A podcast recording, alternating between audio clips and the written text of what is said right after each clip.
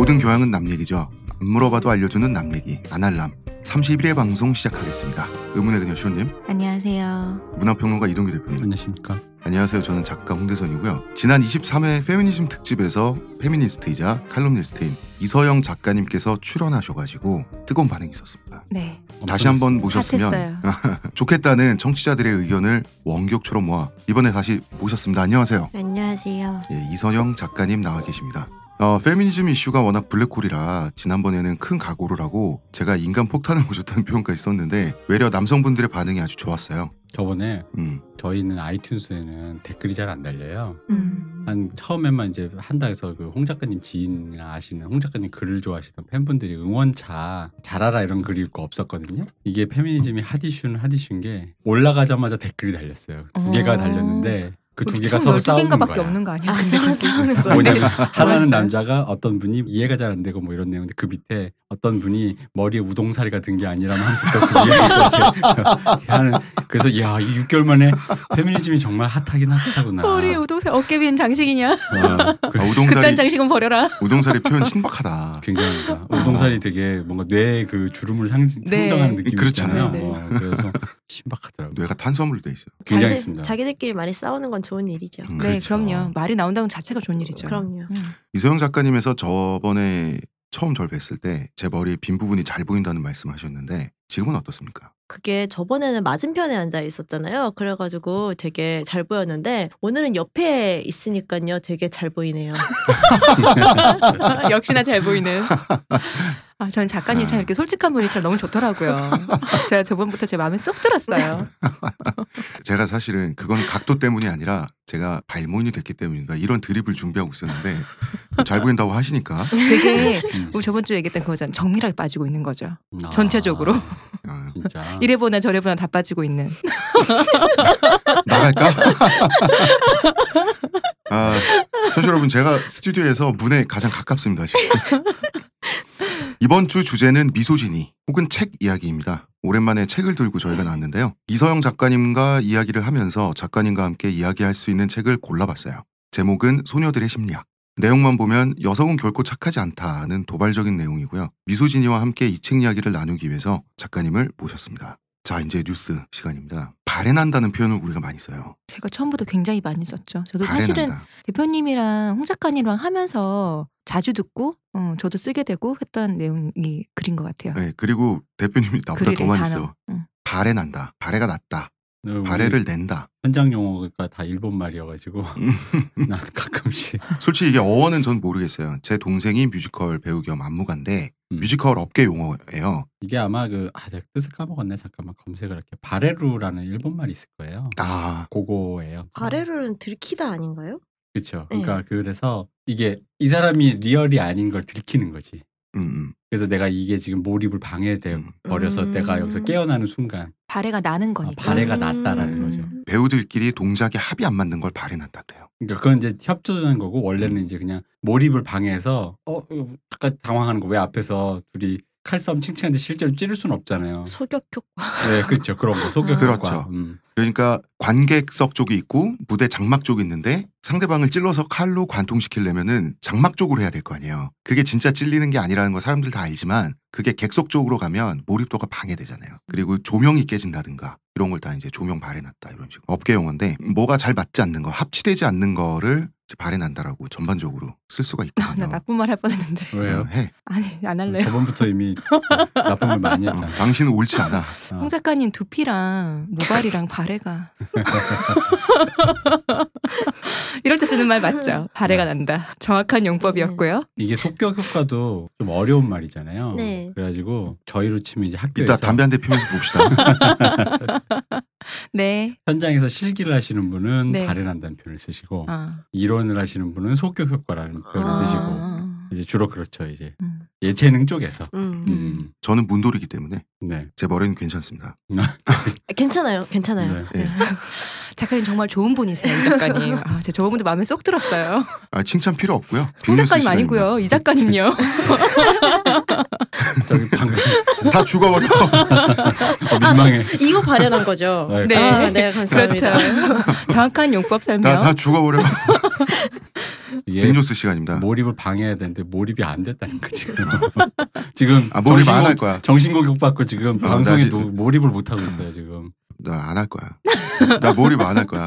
빅뉴스 시간입니다. 안할람이 최순실 사태를 예언했다는 이 대표님의 지인분의 증언이 있었어요. 저희 우리 그 가끔 등장하시던 얄팍한 작가님이 오랜만에 전화 오셔가지고 저희가 상반기 영화 세 편. 좋은 영화라고 뽑았잖아요. 이전에 했었죠. 곡성 아가씨 탐정길동 네. 요거 셋을 합하면 지금의 사태가 나온다. 그래서 하는 말씀이 이런 말씀하시더라고요.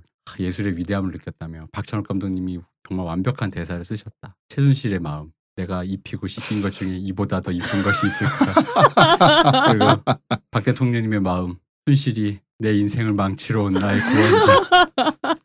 예술의 위대함을 느끼셨다면서. 정말 예술가들 위대하고 시대의 불온한 공기와 시대를 점지하는 정말 그걸 느꼈다. 홍길동도 꼭 있었으면 좋겠네요. 네, 그래서. 음, 홍길동도 사이비 종교 좋겠네요. 집단이 나라를 전해야 한다. 홍길동도 대사가 있죠. 그 어린 그 네. 꼬마의 대사. 아저씨 뭐예요? 아저씨 형사 맞아요?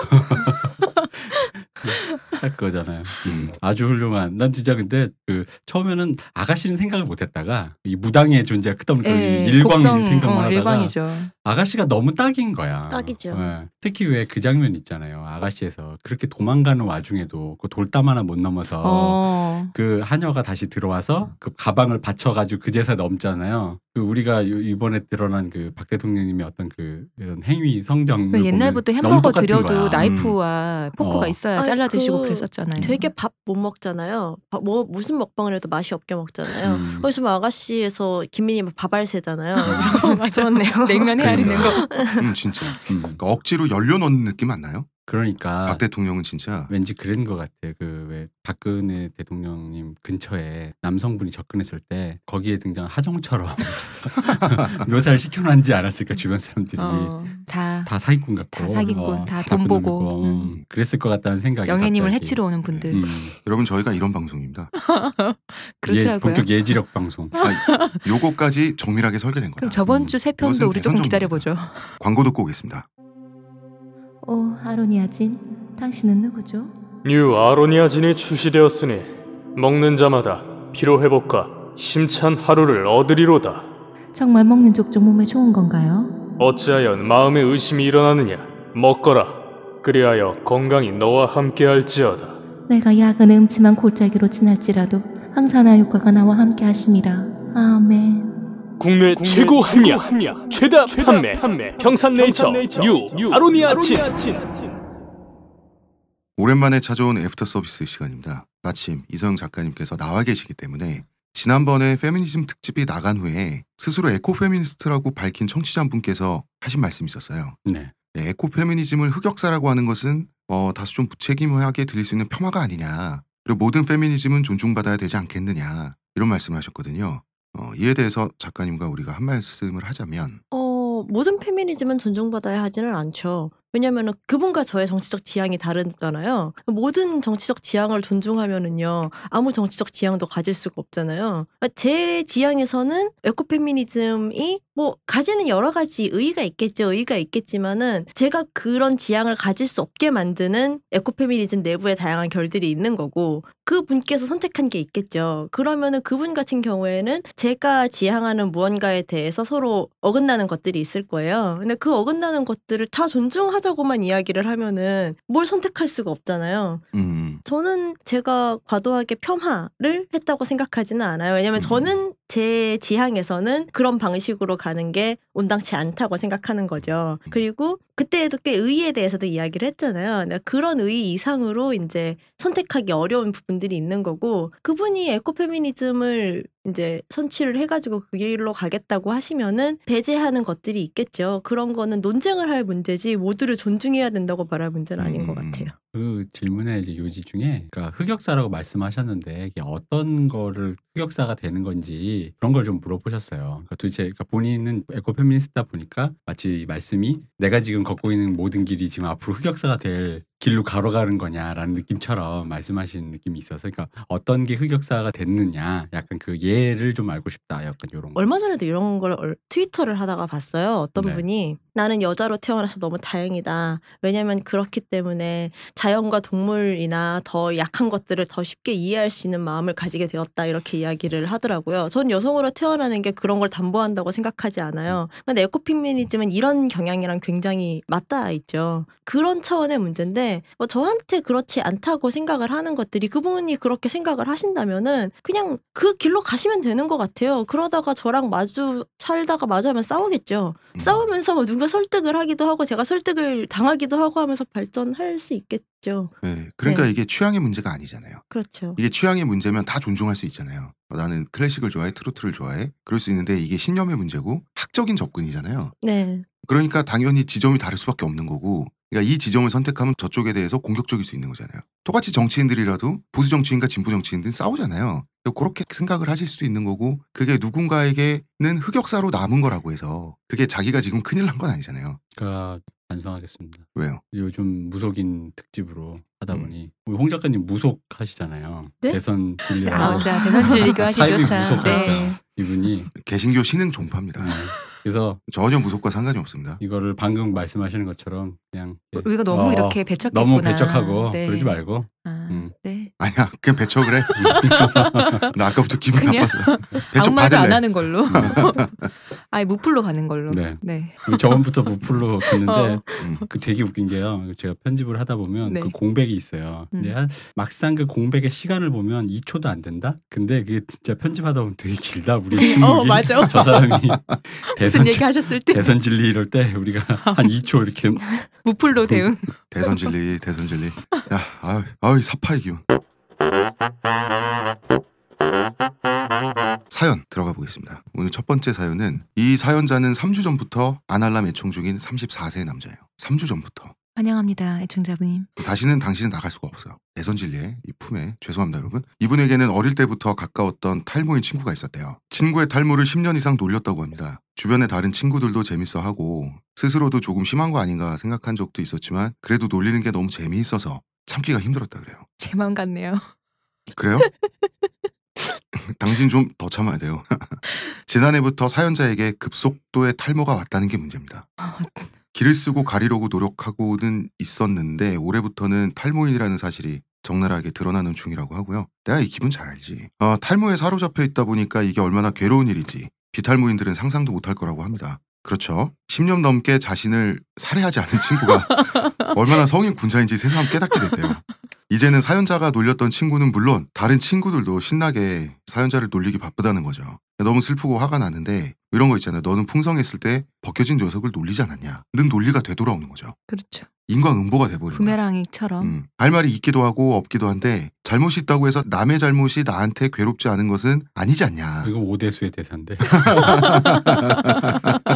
올드보이에 네. 아무리 진승 같은 놈들이라 그러니까요. 살 권리는 있잖아요. 원죄가 있으면 남들이 제게 저지르는 죄도 삼켜야 하는 건가요? 이렇게 이제 말씀을 해주셨는데 어, 제 경험을 말씀드리면 홍 작가님도 그랬다고 그러셨었잖아요 전에. 어, 아니 저는 근데 사실은 고등학생 때부터 미래가 어느 정도 예견돼 있었어요. 예, 어느 정도 예견돼 있었기 때문에 저는 굉장히 좀 조심한 그런 측면이 있었어요. 근데 미소진이, 오늘 주제가 미소진이잖아요. 여성 혐오, 여성 차별적인 언행을 어 이거 이 말 한마디 잘못했다가 경계하는 분들도 어, 여성 혐오란 말 들으면 어떻게 이렇게 경계하는 남자들도 대머리 남자를 만나잖아요. 즐거운 비명 질러요. 내가 그 표정을. 대머리다 이렇게. 아니 너무 이게 좋아, 동성애자 이렇게? 같은 그 일부 혐오의 대상이 될 수 있는 뭐 음. 그런 위치에 처지에 있는 분도 아니고, 그러니까 내 정수를 바라보는 그 장난기 가득한 반짝반짝한 눈이 있어요. 뭐 그렇지는 않은데. 아니에요. 음, 그 있다니까. 아닌데. 그 숨기지 못하는 사람들이 있어요. 아니 그런 사람 있겠죠. 어. 그러니까 우리 중에 동성애 혐오자들 없잖아요. 음. 근데 세상이 많다고. 많아. 어. 음, 진짜 많죠. 여기 이 안에 음, 있는. 그래서 탈모는 안에. 제삼의 젠더다. 요즘 숙명 같은 거. 예전부터 그런 얘기 하셨었죠. 네. 근데 이게 웃어넘길 수도 없고 정말 괴로울 거예요. 그러니까 정말 내가 괴로워서 지난 죄가에 대해 정말로 잘못했다고 하잖아요. 그럼 그만큼 잘못했으니까 이제 당할 때가 되지 않았냐, 이런 논리가 되더라고. 십 년 동안 놀렸으니까 응? 아~ 놀린 만큼은 딱 참아줘야 자기도 할 말이 생길 거 같은데. 아니, 오늘 박찬욱 감독님 왜 이렇게 많이 나오셔? 그래서 올드보이가 그 분을 못 참고 십오 년이나 사람들 만두만 먹여가며. 어, 그, 그게 왜 얼마나 분했으면 그렇겠어요. 어. 그런 거지. 그렇습니다. 자, 이거 상담을 어떻게 해결을 해드릴 수 있을까요? 근데 이분은 저기 뭐야? 아니 보통 내가 예전에도 이런 사연 왔을 때 전에 얘기한 것 같은데 보통 어른 아무리 남자라도 어른들끼리도 이러고 놀지는 않는데 이렇게 노시는 분들도 계시더라고. 이렇게 막 서로 막 야자 뭐 새끼 저 새끼 막 이러면서. 많아요. 대표님 친구분들이 안 그래서 그렇지. 그러니까 우리도 언행은 진짜 우리도 진짜 내가 얘기했잖아. 우리 진짜 끔찍해. 근데 그런 걸 비껴가지. 어, 어. 예를 들어 직접 당사자인 사람을 타격하지는 않죠. 그냥 이렇게 텔레비전을 보다가 아. 이 사람이 만약에 우리, 우리 중에 탈모인이 있는데 텔레비전에 누가 나와서 놀리고 싶다 그러면 안 놀리지. 음, 음. 어. 근데 탈모인이 텔레비전에 나왔다. 우리끼리 탈모가 없어서 잘 모르겠는데 탈모인 나왔다. 근데 우리 중에 얘기한 사람 중에 탈모인이 없다. 그럼 좀 이제 뭐 그 뭐라고 이게 우스갯소리는 할 수 있겠죠. 근데 이제 없으니까. 어, 없으니까. 음. 근데 이제 이렇게 안 할 수도 있겠죠. 어, 안 할 수도 있고. 근데 사실 음. 잘 안 하지. 난 사실 솔직히 탈모가 웃긴지 모르겠어요. 난 별로 이렇게 나한테는 웃긴 그게 아닌데 이거를 이렇게까지 놀려 뭐 몇 년? 십 년? 십 년 이상 놀렸다고? 이렇게까지 놀려놓고 자기가 이렇게. 뭐 이렇게 당하기 싫다 하면 안 되지. 응, 그렇지. 그건 안 되지. 저는 최소 삼 년 아니 삼 년이 십 년은 참으시라. 화낼 수 없다. 아니 친구분들이 얼마나 즐겁겠어요. 이게 복수할 때가 더 즐거워. 맞아. 어, 그냥 그 같은 그거라도 이 게임이 역전이 될 때가 얼마나 재밌는데 역전 경기가 얼마나 재밌어. 이제 제 주변에 제 또래들 중에 과거에 저의 탈모를 놀렸다가 이제 이 늪에 빠지는 사람들이 네. 한두 명씩 나오고 있거든요. 네. 저는 그런 사람들을 만날 때마다 아주 즐겁습니다. 아니, 근데 뭐 어떻게 해? 뭐 어떻게 이거 당해야지 뭐. 음. 어 근데 아니면 그 친구들을 안 만나야지 뭐. 새로운 교우 관계를 형성하시거나. 어, 그렇죠. 아 그렇네요. 네, 십 년만 참으시거나. 약간, 약간 나이가 있으신 분들과 새로운 교우 관계를 형성하면 그렇죠. 아예 아예 나보다 더 심한 한, 분들을 만나는 한 거지. 저기 한 만나면은 육십 퍼센트 정도가 탈모인인 그런 동아리 같은데 나가시면은 해결이 될 수도 있지 않을까요? 그 되게 유명한 카페 어떤 있지 동아리가 않아요? 있을까요? 그런 동아리. 대다모? 대머리 다모. 어 네. 거기서 오프라인 모임을 한번 하시면. 아니 그리고 그런 분들을 만나가지고. 친구들에게 놀림 받을 때마다 하소연을 하면은 좀 음, 마음이 맞아. 편해지지 않을까요? 그럴 수도 있을 거야. 서로 공유하면. 네. 이분 같은 경우는 그런 생각을 안 할 것 같아. 탈모를 싫어했잖아요. 음. 근데 본인이 탈모가 돼서 그 처지가 너무 안 돼서 같은 탈모의 처지에게 간다라는 건 그나마 자기 상태를 긍정하는 사람들이나 하는 거거든요. 근데 자기가 그랬다 해서 다른 탈모인을 만나서 탈모인들과 이걸 한다는 게 이런 분들의 심리는 내 장담하는데 자기가 너무 비참하다고 신분이 나락으로 떨어지는 어, 그치? 어, 그런, 그런 비참한 심리로 신분. 자, 그래서 아마 어. 불, 불가능한 것 같아요. 어. 말씀 듣고 보니 그렇네요. 그죠. 어. 자기가 그렇지 않게 해서 자기는 되게 우월한 사람이죠. 남을 놀리던 사람인데. 그리고 지금 이분이 탈모가 온 지 한 일 년 조금 넘었잖아요. 네. 가장 절망적일 때예요. 음. 아, 네. 이제 웃어 넘길 수 있는 네. 단계가 아직 아닌 거군요. 아직 아닌 거죠. 그래서 제가 드릴 수 있는 말은 삶은 사라지고요. 음. 삶은 사라집니다.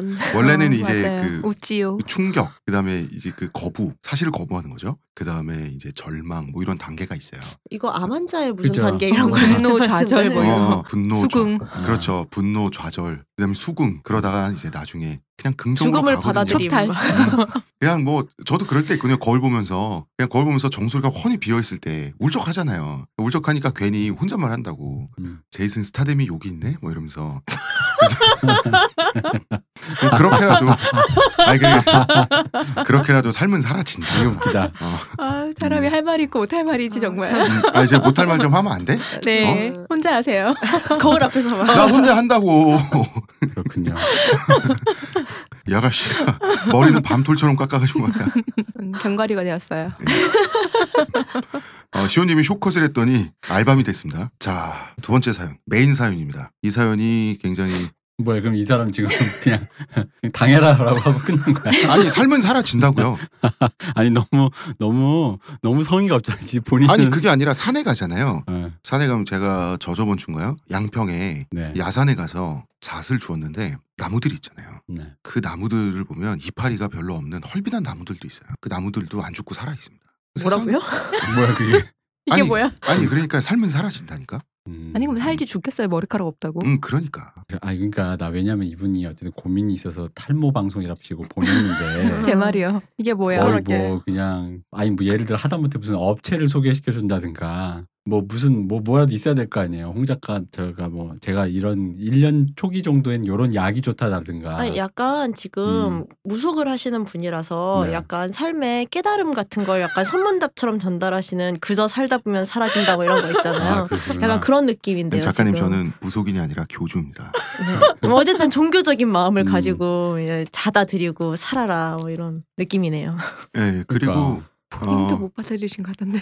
장점도 있어요 탈모에. 뭐예요? 샴푸가 적게 들어요. 뭐 그런 거. 원래 머리 짧으면 원래 적게 들지 음, 않아요? 그러니까. 아무 장점을 찾아서 잘 살아봐요. 어떡하라고.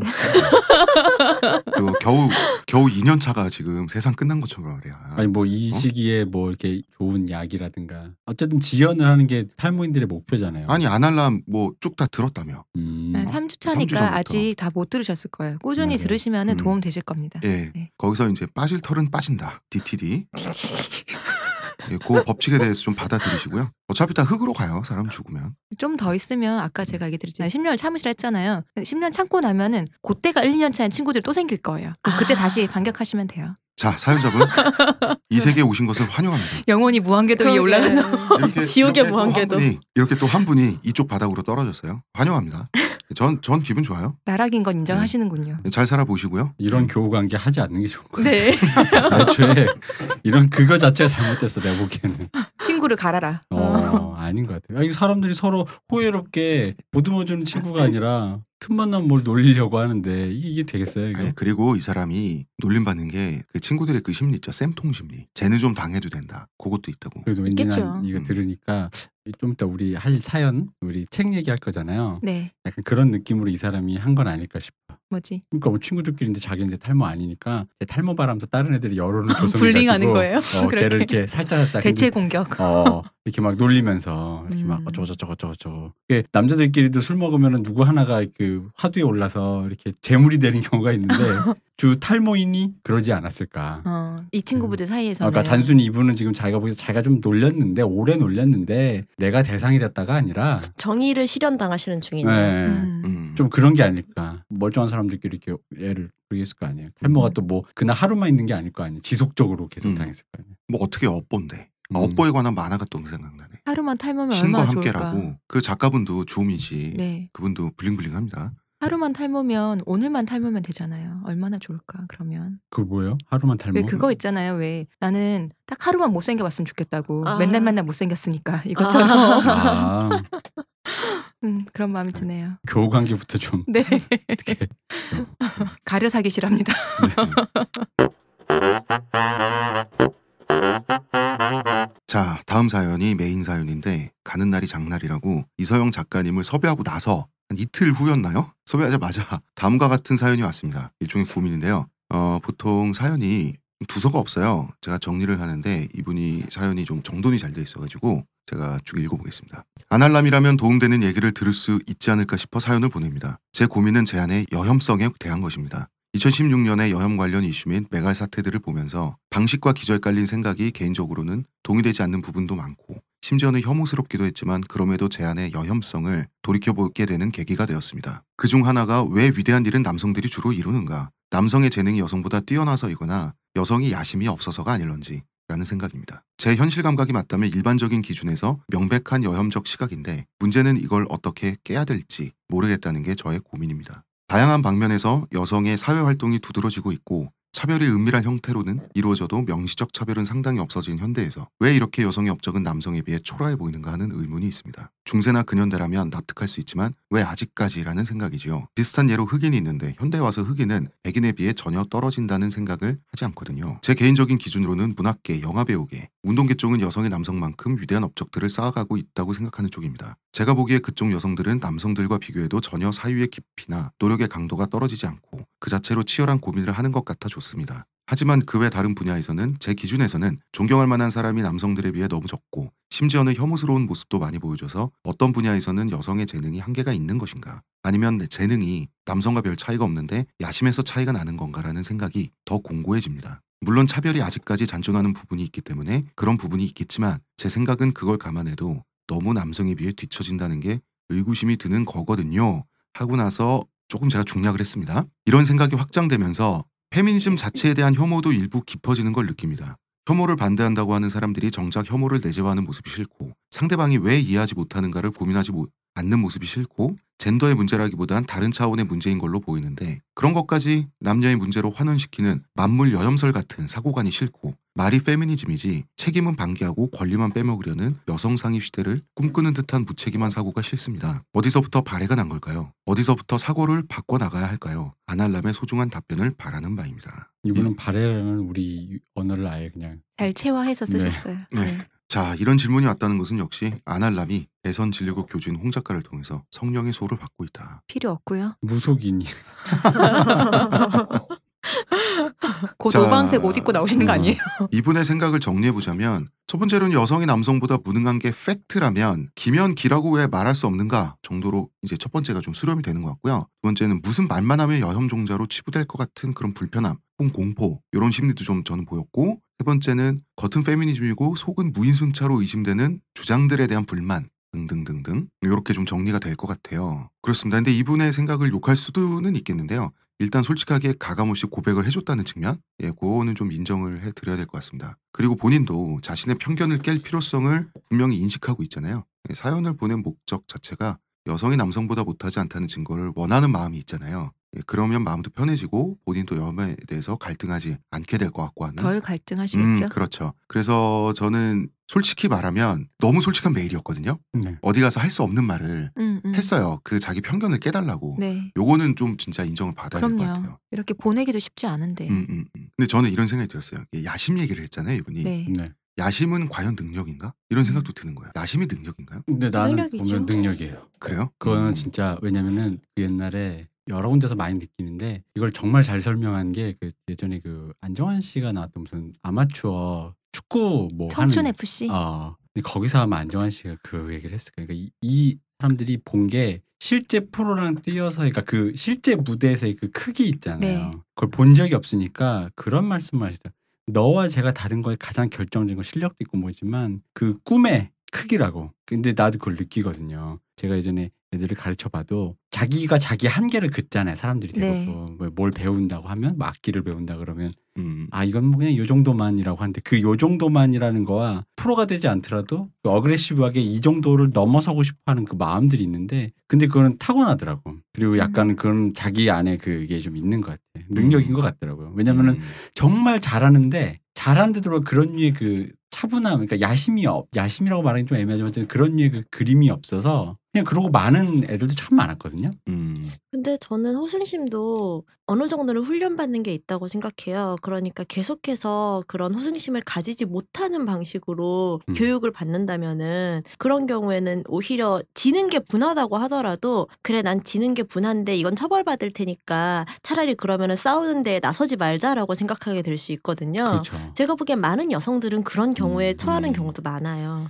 그러니까 제가 생각했던 야심보다 지금 대표님이랑 작가님이 말씀하신 야심이 좀 더 범위가 넓어요. 어떤 한계를 내가 더 잘할 수 있도록 넘어가 보자 라고 하는 호승심. 근데 저는 이 야심을 정말 그냥 야심이라고 할 때 정치적 느낌으로 생각을 했거든요. 제가 요새 초원쟁패를 연재를 하다 보니까 근데 그 야심도 비슷하다고 그렇긴 한데 어. 이제 유방이 뭔가를 이제 그 노력을 해서 더 좋은 지도자가 돼야지 이렇게 하나하나 노력하는 사람은 아니거든요. 음. 오히려 그 폐연이 반란을 일으켰을 때 유방의 부관이 되는 소화 라고 하는 그 동네에 좀 그 지식도 있고 일도 좀 열심히 하고 직업적 능력도 있는 남자한테 유방의 친구에게 원래 사람들이 그 자리가 갔어요. 해공 자리를 맡아주세요. 소화가 거절하고 유방에게 맡기자라고 했던 이유는 겁이 많아서요. 자기는 어떤 그 영주가 되거나 그런 그 난세에 군벌로서 뛰어들기에는 나중에 그 자기는 그럴 만한 어떤 야심이나 욕심도 별로 없고 만약에 일이 잘못됐을 때 나랑 내 가족이 죽을 수 있잖아요. 안전거리도 확보해두고 싶고 정말 노골적으로 그렇게 얘기를 하고 유방한테 그 자리가 간 거예요. 그 야심이 코르 능력이라고 하면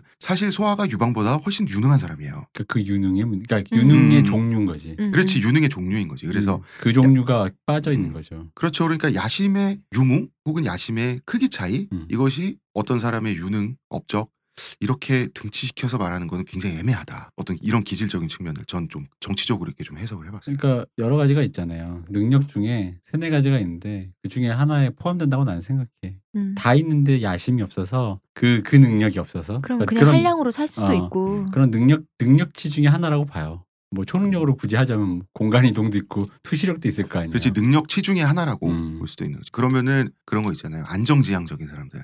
네. 그런 사람들이 안정지향성 있잖아요. 그냥 예, 공무원이 되고 싶어 한다거나 뭐 여러 가지. 음. 그것도 무능의 반증은 아니에요. 무능의 반증 아니죠. 그리고 아까 작가님이 말씀하셨듯이 계량하기가 애매한 게 기질적인 거는 어릴 때는 뭐 보이겠지만 확실히 그게 억눌려진, 그러니까 공무원 된다는 게 야심이 적은 사람의 반증이라기보단 그렇잖아요. 사회적으로 그것을 억눌러지는 어떤 것들이 여러 가지가 총합돼서 나오는 모습이다 보니까 사실은 성인에게 야심이 능력인가라고 말하면 조금 애매한 지점이, 그러니까 야심만 따지면 능력인지라고 말할 수는 있겠지만 음. 있냐 없냐라는 걸 어떤 양태를 통해서 어, 저 사람은 양심이 있나 없나 이게 파악하기는 좀 쉽지 않다. 그러니까 이게 능력을 계측하는 어떤 기준이 되기가 음. 조금 좀 그렇다는 생각이 들었고, 그리고, 그리고 게다가 잘된 사람 중에는 호가호위하면서 음. 자기도 잘났는데 우연히 모든 상황이 다 자기에 맞게 펼쳐지면서 잘된 사람도 많거든요. 실제로 음. 야심이 없는데 음. 음. 너무 잘돼서 모든 것이 펼쳐져요. 야심과 옆에 있다 보니 그렇죠. 이인자까지 그 사람한테 묻어서 음. 이제 가는 그런 것도 있고, 그리고 이제 능력이란 무엇인가 차원에서 남자들이 이제 여자는 좀 떨어지는 것 같아 남자보다라고 예를 드는 거에 가장 대표적인 여혐이 김여사잖아요. 아 김여사. 음. 김여사. 이게 그건 도로에서 우리 일상적으로 많이 보이고 블랙박스 이런 걸로 많이 찍히고, 그리고 이제 아줌마들이 운전하면서 나, 남자들이 보기에는 왜 저렇게 못하지? 이런 걸 좀 불러일으키는 감정 같은 게 있단 말이에요. 저는 그것도 어. 보고 싶은 것만 보는 심리라고 생각해요. 글쎄요. 저는 그럴 수 있다고 생각해요. 그러니까 김여사는 정말 운전을 못할 수 있다고 생각해요. 근데 김여사는 이제 호칭부터가 좀 그렇긴 한데. 음, 그렇지. 어쨌든. 호칭부터 그렇긴 네. 한데 왜냐하면 비슷한 편견이 있어요. 우리나라의 김여사에 대한 편견이 있는 것처럼 서양의, 서구 사회에 네. 어떤 편견이냐? 아시아 남자는 운전을 못한다는 편견이 있어요. 아시아인은 운전을 못한다는 편견이 아시아인은 있죠. 운전을 못한다. 네. 어 그래요? 네, 그래요. 있어요. 그래서 우리나라 남자들은, 한국 남자들이 뭐가 있냐면 도로 사정도 안 좋고 차도 많이 막히고 주차 환경도 되게 안 좋잖아요. 그래서 한국 남자들이 운전 세계에서 제일 잘하는 줄 알거든요. 음. 근데 외국에 그런 편견이 있어가지고 물어봤어요. 그러면 서양 남자, 흑인 남자가 운전 정말 잘해? 정말 잘한대요. 후진 주차 정말 잘한대요. 걔네는 열여섯 살 때부터 차 몰고 다니니까. 아니 꼭 그것만이 아니라 결국은 이 뭐랄까 그 공간 지능이라는 게 남성 호르몬과 연관이 있잖아요. 걔네가 남성 호르몬 더 많다고 아시아 남자보다. 음. 그래서 운전대를 잡고 있는 아시아 남자를 김여사처럼 놀리고 그런 문화가 있대요. 운전 못하면 아시아인 뭐 이런 얘기. 어 예. 그리고 예를 들어서 뭐 이런 거 있잖아. 남자가 한 서너신데 이제 서로 돌아가면서 어디 주에서 주로 넘어갈 때 되게 막 열몇 시간 걸리잖아 거기는. 그러면은 아시아 남자한테는 운전대를 안 준다든지. 음. 그러자 우리 다 죽을 일이냐 뭐 이러면서 그런 게 있다는 거지. 뭐 저는 뭐 장롱 면허인 입장에서 보자. 어. 그러니까 인정하겠습니다. 그래서 김여사라고 분류되는 여자들이 느끼는 그 비슷한 감정을 정작 아시아 남자들이 느낀다는 거예요. 서구 세계에서. 그러면은 그게 아시아 남자들이 뭔가 좀 약간 퀄리티가 떨어지는 거에 대한 그런 인종차별적인 예시로 그게 많이 농담거리로 서구사에서 소비가 되는데, 아시아 남자가 우리가 열등합니까? 라고 하면 그렇다고 말하기 싫잖아. 아니 근데 뭐 경향성에서 차이가 있을 수 있는데 그거 갖고 차별을 하느냐의 문제지. 그렇지. 그리고 그거는 과학적으로 검증된 건 아닐 수 있지만 어쨌든 간에 사람들이 그런 걸 목격해서 그게 편견으로 굳어졌다는 건 그럴 수 있다라는 가능성도 있는 거잖아요. 아까 말씀하신 음. 그 공간지능과 그 호르몬, 남성과 여성의 호르몬은 그 상관관계가 없다고 또 그런 데이터도 그래요? 있거든요. 네, 음. 그런 연구 결과도 있어요. 음, 음, 음. 그러니까 이거는 남녀의 문제가 아니라 음. 그 사람의 차이인데 남녀로 좀 더 두드러지게 생각을 한다고. 그럴까? 저는 네. 이런 건 있을 수 있다고 생각해요. 보면은 여성들이 남성들보다 일반적으로 좀 더 과격하게 행동하지 않도록 교육받잖아요. 네. 그래서 노란불이면은 남자는 지나가는데 여자는 멈춘다고요. 음, 음. 모두 다 그런 건 아닐 거예요. 저 굉장히 운전을 잘하는 여성분들도 많이 봤고 네. 그런데 남성들이 대체로 여성들이 운전을 못한다고 갑갑해하는 거는 여성이 막 교차로에서 막 양쪽에서 차가 오는데 막 샤샤샥 지나가고 막 그것 때문에 막 저렇게 위험한 운전을 한다고 욕하는 게 아니라 서 있는 거, 음. 멈칫거리다가 중간에 걸리는 거 이런 음. 것들이란 말이에요. 그건 사실은 더 거칠게 행동하지 못해서 발생하는 문제들이라는 거죠. 저는 그런 부분은 있을 거라고 생각해요. 그 이거는 결론적으로 그렇게 만약에 바라본다면 이거는 여성들한테 그런 방식의 행동을 촉구하지 않은 사회적 문제도 있을 수 있는 거죠. 음, 디씨 주겔에서 남녀 운전 문제 한마디로 정리해주마 라고 누가 이렇게 제목을 써놓은 네. 거. 남자는 운전을 똑같이 하고 여자는 같이 한다. 이러면서 쌍방과실 끝. 뭐 이렇게 그, 그런 포스트가 있었어요. 나도 그 느낀 게 그 어. 제가 블랙박스인가 이런 그 프로그램을 좋아하는데 거기 보면 확실히 그러니까 사고가 나는 건 남녀 모두 공이 나야. 근데 어떤 느낌이냐면 거기서 이제 주로 제가 목격한 바는 남자는 말씀하신 것처럼 작살 내는 방식으로 음. 끈 사고가 나요. 음. 뭐가 날아가요. 그냥 음. 뭐가 터지고 깨지고 박고 그러고, 여성은 주로 이제 방금 말씀하신 것처럼 멈칫하거나 잘못 악셀 대신 브레이크를 밟을 때 어떤 그런 류의 그 뭔가 판단에서 오는 것, 그것을 주저하다가 뭔가 이렇게 흐름상에서 이렇게 꼬이는 그런 식으로 음. 사고가 많이 나더라고요. 그래서 아 저기서 어쨌든 간에 사고가 나는 건 매한가지인데 나 보면서 그런 생각이 들거든. 운, 염주운전도 똑같고. 음. 음. 자, 우리 얘기가 너무 길었습니다. 이서영 작가님께서 사연자의 편견을 깨보려고 한다면 어떤 이야기로? 일단 초반에 이야기했을 때 그 야심과 능력에 대한 이야기를 하자면은 저는 여성들도 되게 야심이 많다고 생각해요. 음. 아니 뭐, 뭐 제가 사회주의자라서 그 예를 들자면은 박헌영은 조선을 뒤집고 싶었죠. 그럼 주세죽은 안 뒤집고 싶었을까요? 둘 다 뒤집고 싶었을 거란 말이에요. 음. 그런데 왜 박헌영의 야심에 대해서만 말하냐는 거죠. 그럼 우린 주세죽의 야심에 대해서 같이 말해야 돼요. 그런데 아무도 주세죽의 야심에 대해서 말하지 않죠. 자, 그 인명을 한번 청취자들한테 또박또박. 박헌영 주세죽. 주세죽. 주세죽은 박헌영의 와이프였죠. 음. 예, 그런데 이제 함께 사회주의자였고 동지로 이제 말하자면 조선의 혁명을 위해서 싸웠는데, 그런데 박헌영에게는 조선의 레닌이라는 별명이 붙었지만 주세죽에 대해서는 별명이 붙지 않는다는 거죠. 사실 그분도 진짜 대단한 분이에요. 예, 그렇죠. 그런 문제들이 전 있다고 생각해요. 여성들은 야심을 가지고 있는데 조망받지 않아요. 그 야심에 대해서. 음. 그리고 저는 말씀하셨던 그 여성들이 뛰어난 사람이 별로 없다는 전제가 잘못되었다는 게 되게 명백하다고 보는데, 뭐 중세 뭐 이런 이야기 하셨죠. 그때 여성들이 나설 자리가 별로 없었어요. 그럼에도 불구하고 여성들이 전통적으로 두각을 드러낸 부분이 예술이죠. 말씀하셨던 것처럼 뭐 문학이라던가 영화라던가 이런 부분, 연기라던가 이런 부분에서 음. 두각을 드러냈는데, 뭐 한국도 생각을 해보면은 조선시대의 여성들을 우리가 주목한다고 하면 신사임당 이런 사람들 생각하는데, 신사임당 예술가잖아요. 시 쓰고 그림 잘 그리고. 근데 저는 그게 되게 중요하다고 생각해요. 예술은 인여적인 부분이잖아요. 음. 그러니까 예술을 함으로써 뭔가를 생산한다던가 정치를 한다던가 이런 부분이 아닌 거예요. 음. 그러니까 권력의 문제가 아니에요. 권력에서 멀리 떨어져 있죠. 플로베르가 소설가에 대해서 부르주아 집의 백치 막내 아들이 하는 거다라는 음. 이야기를 한 적이 있는데, 결국에는 되게 제일 권력에서 멀리 떨어져 있고 그 다툼이 상관없는 그 부분만 여성에게 주어진 거예요. 그러니까 이제 여성들은 거기에서 멀리 떨어진 작업을 계속했던 거죠. 허해졌기 때문에. 음. 허해졌기 때문에. 예를 들면은 영국의 가장 유명한 소설가라고 말을 하면은 제인 오스틴 생각하잖아요. 여성이잖아요.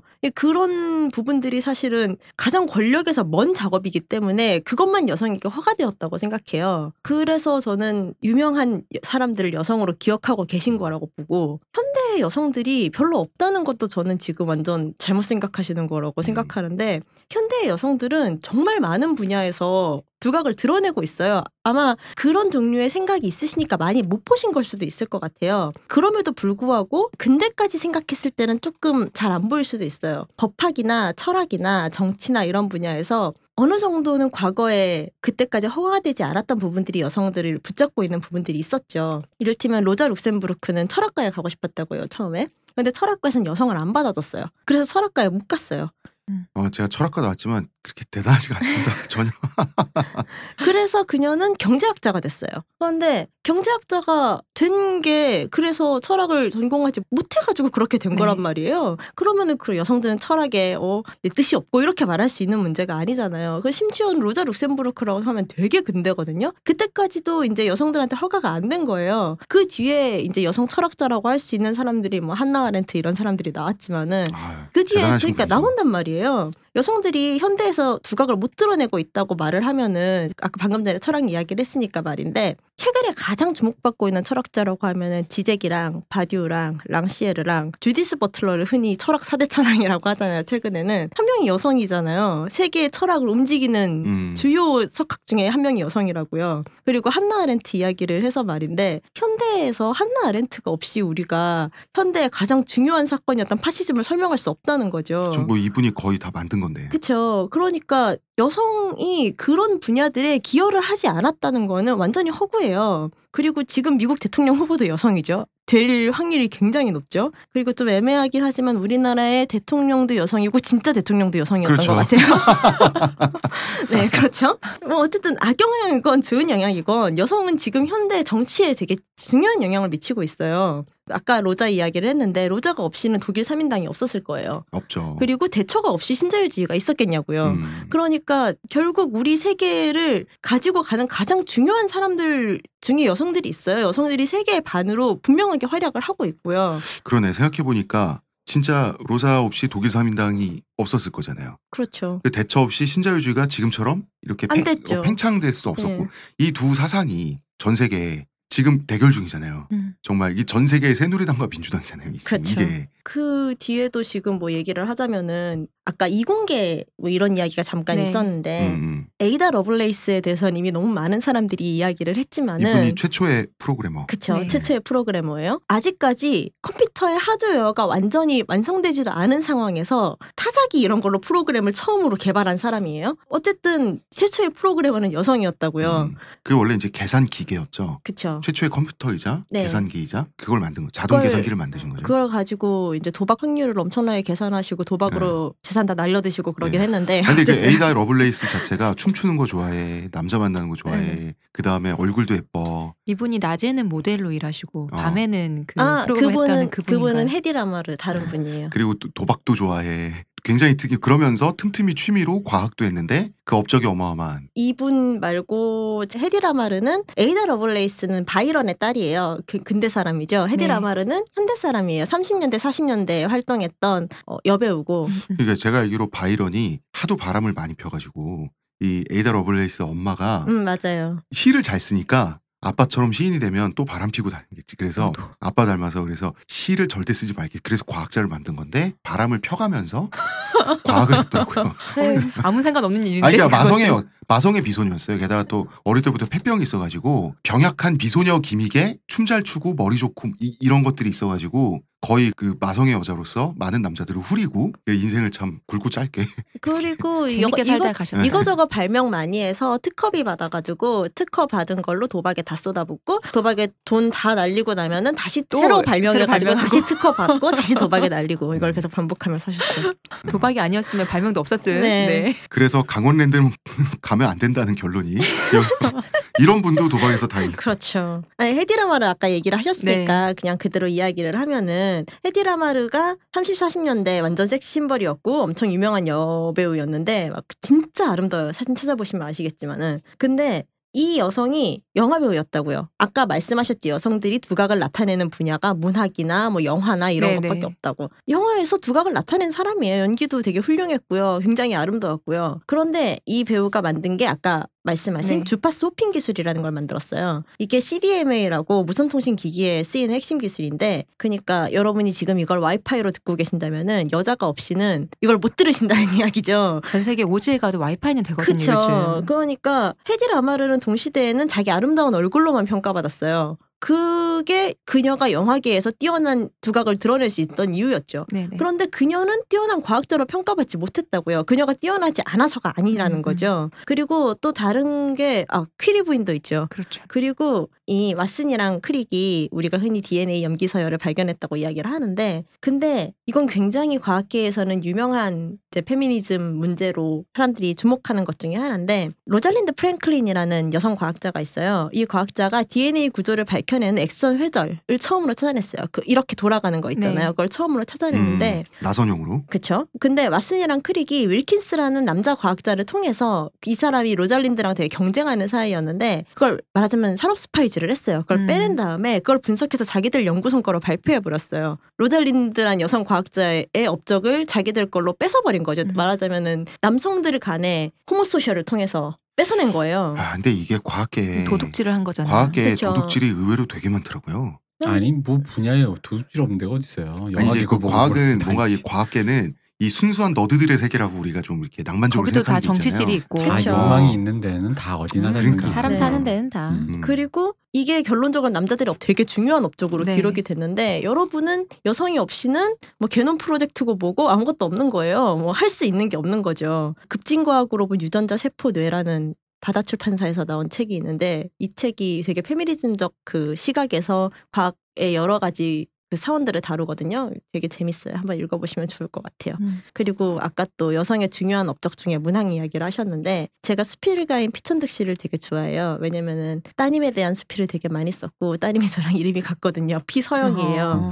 음. 한국 수필에서 되게 중요한 성취를 이룬 분이죠. 근데 그분의 딸인 피서영 교수는 지금 보스턴 대학교 물리학과 교수인데요. 이분이 빅뱅 이론, 우주가 처음 발생했을 네. 때 그 이론에서 밀도 요동이라고 초기 발생 상태에서 이제 어떤 방식으로 분자들이 움직이는가에 대한 이론을 정립한 사람이에요. 자, 외국어가 나오고 있습니다. 그러니까 이 분 같은 경우에는 지금 제가 말한 게 되게 유일한 여성의 업적들이 아니라는 거죠. 네. 대충 떠오르는 것만 이만큼 이야기를 해도 여성들의 업적이 이 정도라는 거예요. 네, 지금 이서영 작가님께서 이렇게 줄줄줄줄줄 이렇게 말씀을 하셨는데 사연자의 그 질문에 대해서는 이런 방법밖에 사실 좀 없긴 해요. 이게 어떻게 보면 노가다로 이렇게 쭉쭉쭉쭉 말씀하시는 게 가장 간단하긴 한데 제 중간에 하나만 인터셉트로 질문 드리겠습니다. 그 예술 얘기 음. 중간에 하셨는데 이제 네. 예술에 이런 이슈도 있어요. 현대 문학계 문단으로 넘어오면 몇 년 전에 그 논란이 있었어요. 시나리오 작가 여성 작가 한 분이 이제 돌아가시고 나서 이제 여성으로서 글쓰기란 무엇인가. 그분이 굶어 죽었죠. 굉장히 좀 아니, 굶은 건 아니고 그러니까 어. 원래 지병이 지병, 계셨어요. 지병. 근데 아. 이제 생활고가 좀 안 좋으시니까 지병이 좀 더 병이 커진 거죠. 음. 좀 더. 그러면서 이제 고독사 비슷하게 네. 하고 나서 여성으로서 글쓰기는 한국사에서 현대사에서 어떤 의미인가 이런 얘기가 좀 나왔었는데 그때 많이 나왔던 얘기들이 이런 게 있었죠. 아마 여성은 경제활동 그러니까 식구들을 먹여 살려야 한다는 부담 그런 압박에서 자유롭기 때문에 글을 쓸 기회가 더 많다. 즉 이 글 써가지고 돈 똑바로 못 벌어도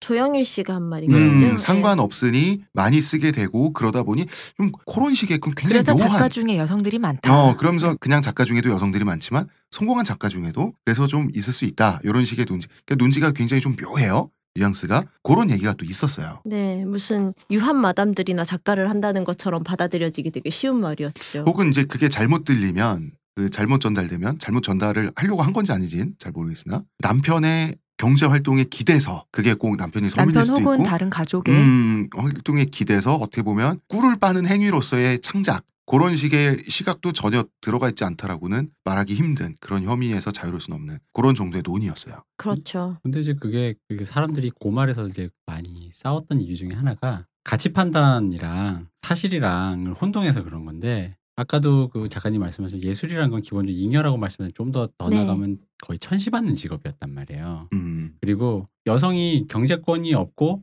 남성이 벌어오는 그것을 종속시키는 게 가부장인데 그래서 종속을 시켜놓고 천시나 잉여롭게 허가된 것을 택했을 때 거기서 여성이 두각을 나타낸다는 거는 그걸 굳이 악의적으로 묘사하니까 남자가 벌어오는 돈을 꿀빤다지만 그냥 어디로 이렇게 삐져나오는 효과거든요. 그러니까 그런 식으로 여자들을 위치시켜놨으니 그녀들이 할 수 있는 것이 그거다라는 건데 이런 사실이 있는 거와 그래서 여자들이 꿀빤다라는 표현은 조금 이게 좀 다르잖아요. 그래서 음. 제가 알기로 그 조영일 씨가 한 그 논쟁도 그런 의도는 아니었는데 그것이 마치 진짜 아까 작가님 말씀 유한마담이나 그 예술이나 하고 앉아있지라는 식으로 들려서 되게 이렇게 논쟁이 불러일으켜진 거죠. 근데 음. 상황 자체는 그런 그 가치 판단이라기보다는 그런 식의 경향들에 대해서 얘기한 거거든요.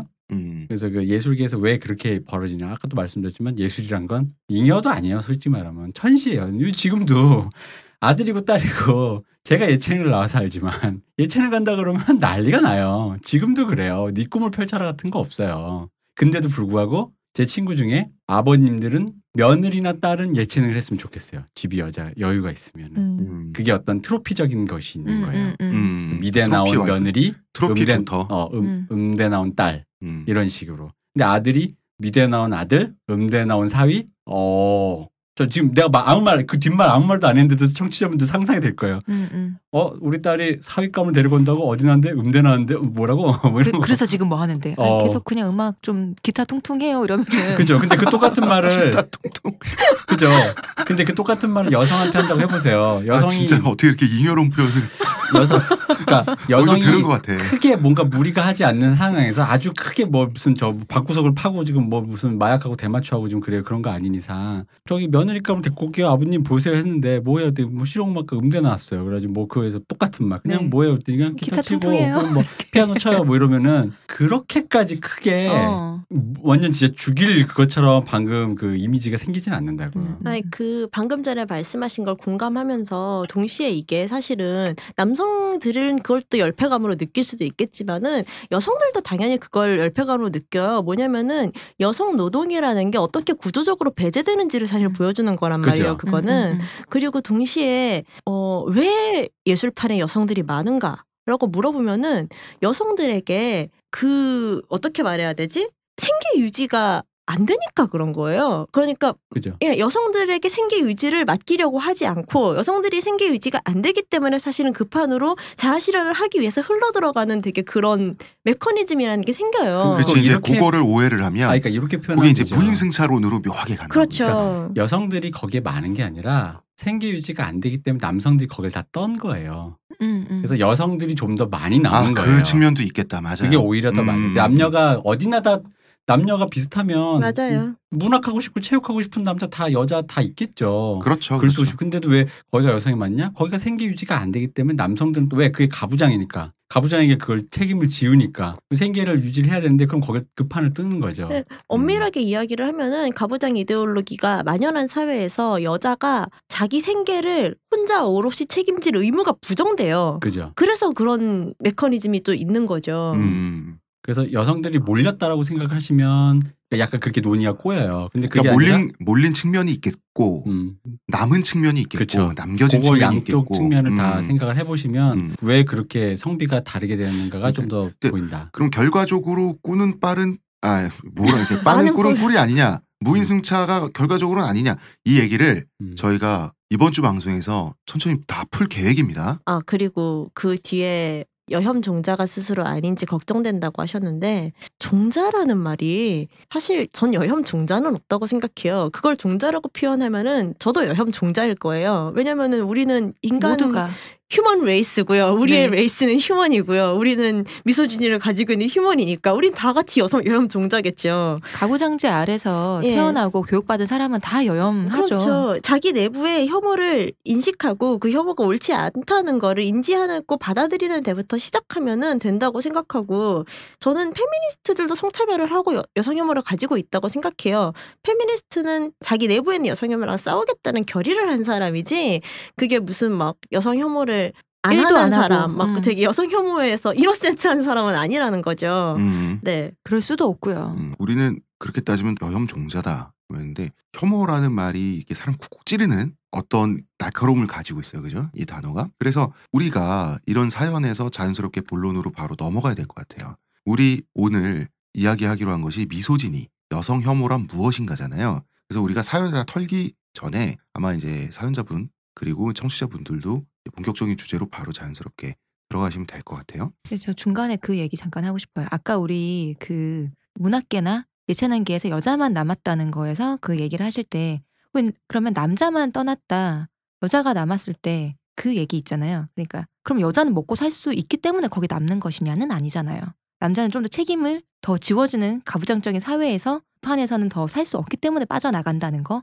그러니까 그 두 개 다 있다는 어, 거지. 어. 요거를 그러니까 이렇게 생각을 혹시 안 하실까봐 이게 아까 얘기했죠. 그게 왜 사실인 부분을 가치 판단이 어. 들어가는 거예요. 그러니까 아까 말했듯이 남는 여성들이 분명히 그렇게 잉여롭게 그런 위치에 자기 생계를 책임지지 않는 위치가 되었다 보니까 거기서 문화하신 분이 계시겠죠. 음, 음. 근데 힘들어도 어, 힘, 혹은 힘들어서 어. 자기 생계를 책임지면서까지 그 자아실현을 하려고 거기 계신 분도 음. 계세요. 그러니까 근데 둘 다 있어요. 근데 음, 음. 방금 말한 것 중에 전자만을 꼭 집으면 네. 거기에 가치 판단을 헷갈리시는 거예요. 네, 네. 그래서 그렇게 계시는 분이 있는 거와 근데 그렇게 계신 여성이 그래서 남성에게 기생하고 있다라는 이미지로 씌워버리니까 그런 거예요. 음. 그건 그분이 그냥 그런 위치에 계신 거예요. 음. 그거는 이 사회 구조가 그분들과 그리고 그 남성분들에게도 그렇게 지워진 거예요. 글 쓰고 싶은데 돈 벌러 가서 하는 사람도 많단 말이에요. 그, 그 사람들도 그 불행한 거죠. 근데 그런 거에 대해서 이제 같이 판단하니까 나는 못하는데 쟤는 한다라는 식으로 이렇게 뭘 떠넘기려고 공을 떠넘기려고. 그렇지. 결과적으로 그렇게 된 건데 음. 각자 자신의 욕망과 그러니까 필요에 의해서. 이 뒤에서 어떻게 작용했는가에 대한 메커니즘을 안 본 상태에서 이렇게 되어버렸는데 걔들은 결국 그러니까 돈을 안 버네. 돈을 안 버는 건 하면서 거기서 그 안 버면서 같이 판단. 혹은 덜 벌어도 어, 되네. 같이 판단 넘어가는 순간 머리에 꼬이는 거예요. 그럼 이제 이 사람들을 욕하고 싶어지게 돼요. 당연히 음, 음. 그런 식이 되면 굶으면서 소설을 쓰는 사람이 있다는 건 생각지 않죠. 그렇죠. 그리고 음. 내가 뭐 뭘 한다고 하면은 아빠 돈이거나 남편 돈일 거라고 생각한단 말이에요. 네. 여성들에 대해서는 이게 심지어 같은 여성의 돈일 거라고도 생각 안 해요. 남자나 여자나 굶으면서 쓰는 사람이란 건 그러니까 이 사람들이 그래서 제가 천시한다는 거예요. 그걸 디폴트로 생각하세요. 일반인들이. 예술은 가난한 거니까. 왜 돈을 그, 벌려 그래? 그게 맞아. 당위인 거야. 너희들은 순수하게 종교적 신념 같은 거 가지고 좋아하는 거 하는데 어, 왜 돈을 벌어라고 그렇죠. 생각을 하는 거죠. 그렇죠. 바로 그거예요. 아니 밥을 안 먹고 어떻게 살아. 그렇게, 근데 그런 디폴트를 가져야 되는데 불구하고 이 사람이 뭔가 뒤에 계산이 있어가지고 남자를 착취하거나 뭐 이런 음. 식으로 해서 그런 식의 서사를 만들어내니까 그게 이제 불편해지고 이상한 사람처럼 보이게 되는 네. 거죠. 음, 그리고 예술을 할 정도로 예술에 매진할 정도로 생활이 아주 편하다 이거지. 이런 심리도 들어가 있지. 그죠. 우리가 전역이 없는 삶을 우리나라 사람들이 살다 보니까 그 고가운 감정 있죠. 네. 그것도 이 고간에서 인심 난다고. 난 이제 그런 것도 있는 것 같아. 그건 맞아. 어. 어쩔 수가 없어. 맞아. 진짜 그러니까. 자, 그래서 이제 본론을 아까 말씀드린, 방금 말씀드린 미소진이란 무엇인가로 넘어가 보도록 하겠습니다. 네. 우리는 이번 주에 책 이야기, 소녀들의 심리학도 할 건데요. 소녀들의 심리학은 미소진이에 도전한 책이면서도 미소진이 서적으로 오해를 받아요. 그러므로 우리는 미소진이에 대한 이야기를 먼저 풀고 소녀들의 심리학을 다뤄볼 거예요. 미소진이는 그리스어 미소 플러스 진이 합쳐져서 나온 말인데 미소는 증오, 진이는 여성.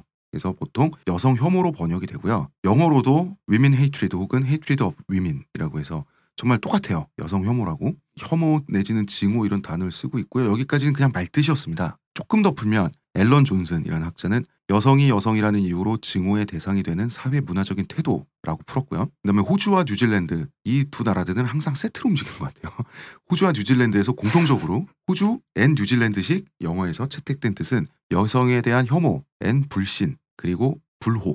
근데 페미니즘 특집 방송했을 때와 마찬가지 느낌인데 말뜻만 놓고 보면 미소진이를 나쁘다고 하는 것은 너무나 당연해 보여요. 그죠? 그죠. 뭘 싫어하지 말래. 음. 같은 사람끼리 증오하지 말래. 하지 말아야지. 그러니까 이게 여성 혐오가 아니잖아요. 미소진이란 것은 역시 사회문화적인 태도라고 돼 있으니까 좀 사회문화적으로 조금은 더 길게 풀어야 이 그림이 잡힐 것 같아요. 미소진이란 무엇일까요? 어, 저는 여성을 젠더롤로 파악하는 모든 행위라고 생각하는데요. 젠더롤이면 성 역할. 그렇죠. 여성의 여러 특성들이 있잖아요. 저라는 여성이 있죠. 저라는 여성에게는 되게 다양한 특성들이 있을 거예요. 그 여성을 여성이라는 이유로 과도하게 비하하거나 숭앙하거나 혹은 그 여성이라는 틀 안에 가둬가지고 사고하는 모든 행위를 미소진이라고 할 수 있을 것 같아요. 음. 그러니까 여자들은 이렇잖아. 라고 하는 말도 대부분이 그럴 거예요. 대부분이라고 한 거 뭐 이를테면 여자들은 생리를 하잖아 뭐 이런 거 미소진이가 아닐 거예요. 그렇죠. 그건 뭐 그냥 생물학적으로. 그렇죠. 그런 거 말고 여자들은 뒷담화를 하잖아. 여자들은 질투가 심하잖아. 여자들은 밥을 조금 먹잖아. 여자들은 감정적이잖아. 밥을 조금 먹잖아는 깨작거리잖아. 깨작거리잖아. 어, 어, 그 정도죠. 어, 여자를 많이 못 만나보셔서 그래요. 어, 여자들은 모성애가 있잖아. 여자들은 이기적이잖아. 그러니까 심지어 모성애가 있잖아랑 이기적이잖아는 많이 나오는 말이지만은 심지어 되게 반대되는 뜻이에요. 음, 하나만 하라고 진짜. 네. 여자들은 어쩌고 저쩌고 아, 이런 그거, 식으로. 그거가 합쳐져서 맘충이 되는 거예요. 아, 그 두 개가 합쳐지기 아, 때문에. 여자들은 애 낳으면 맘충이 되잖아. 한 가지. 어, 네. 모성애는 있는데 이기적이고. 내 자식만은 이기적인 거죠. 음. 그래서 이런 식으로 일반화하는 말들이 저는 다 미소진이로 범주화할 수 있을 것 같아요. 하나의 인간으로 보지 않고 음. 그렇죠. 남성과 동등한 사람으로 보지 않고 네. 아니 여기는 동등성이 지금 핵심이 아니라 여자기 때문에 이래야 한다. 음. 어떤 고정관념들이 그러니까, 투영되는 거. 왜냐하면 동등성도 어. 나름대로 중요한 게 뭐냐면은 음. 남자를 지금 디폴트로 보고 여자를 특수 집단으로 보는 거예요. 그러, 아 그렇죠. 그러면 네. 그 주와 객의 입장이 네. 되는 거지. 그렇죠. 어. 그렇기 때문에 동등성을 네. 이야기하셨다고 보는데 음. 여자들은이라고 여성들을 특수 계급화해서 묶어서 바라보는 음. 거죠. 그렇게 따지면은 여자들은 폭력적이지가 않잖아. 여자들은 얌전하잖아. 이런 식으로 자기들은 되게 긍정적이라고 음. 바라하는 것도 전 미소진이라고 보는 거죠. 음. 남자에 귀속해서 여자를 판단하는 것도 그래요. 그러니까 이를테면 뭐 남성과 여성 둘이 있는데 아빠와 딸 관계라던가 내지는 연인 관계라던가 그랬을 때 여성의 발언이 마치 그 남성의 발언을 말하자면 그 거울처럼 비추는 것처럼 파악하는 경우들이 있죠. 어, 그게 뭔가요? 어떤 어, 좀 구체적으로 약간 애매한데 옛날에 드라마 중에 내 연애의 모든 것? 이란 드라마가 있었는데요. 네. 그 드라마에서 보면은, 뭐, 굳이 말하자면은, 어, 한, 이정이랑 남경필이랑 연애하는 이야기 같은 거였는데요. 아, 그 총리 나오는 그건가? 어, 네, 근데 네. 거기에서 보면은, 이정이랑 남경필이 연애를 하면은, 어떻게 되겠어요? 근데 그게 되게 잘 드러났어요. 어떻게 됐냐면은, 남경필한테는, 아유 뭐 좀 진보 여자 만날 수도 있지 이런 태도를 취하고요. 이정희한테는 탈당하라고 난리가 나요. 음. 왜냐면은 그 여성한테는 그 남성을 투영해서 보는 거예요. 음. 이 여성의 주장을 따로 보지 않는 거죠. 음. 음. 음. 그 어, 이 굉장히 좋은 예입니다. 네. 그래 그럴 바로, 법 하잖아. 어, 그렇죠. 네. 어. 그렇게 하죠. 사회적으로 많은 경우에 이를테면은 글쎄 지금 한국 사회에 그런 예가 많지 않아가지고 제가 바로 떠오르지 않는데 어떤 민주당 국회의원이 있는데 그 부인이 이를테면은 여기 남편이랑 그 사상적 지점이 달라가지고 뭐 다른 활동을 한다고 쳐봐요. 그러면은, 엄마 부대에 계신다. 네, 뭐 그러면은 사람들은 거기에 대해서 그걸 따로 보지 않을 거라고요. 그러니까 이정희가 이제 그러면은 마치 그 남경필 보수주의한테 정조를 팔았다. 그런 느낌으로. 개인적으로 말, 그런 말한다는 거죠. 나, 나 어떤 예가 생각나냐면 중국에서 우리나라 김태형 감독이랑 탕웨이 결혼했잖아요. 네. 근데 이제 중국 사람들이 시원섭섭한 거야. 아이 그 대스타인데 중국에 꼭 그 무명의 한국 감독이랑 이러면서 했던 말이 탕웨이를 한국에 뺏겼다. 그리고 이런 말도 있었어요. 탕웨이는 중국이 한국에 주는 큰 선물이다. 그런 말이 있었어요. 전 외려 그 근데 탕웨이가... 우리는 거꾸로 김태용에 대해서 중국에 그렇죠. 중국에 주는 김태용은 선물이다. 자기가 김태용 우리는 이런 관념이 알고. 없잖아요.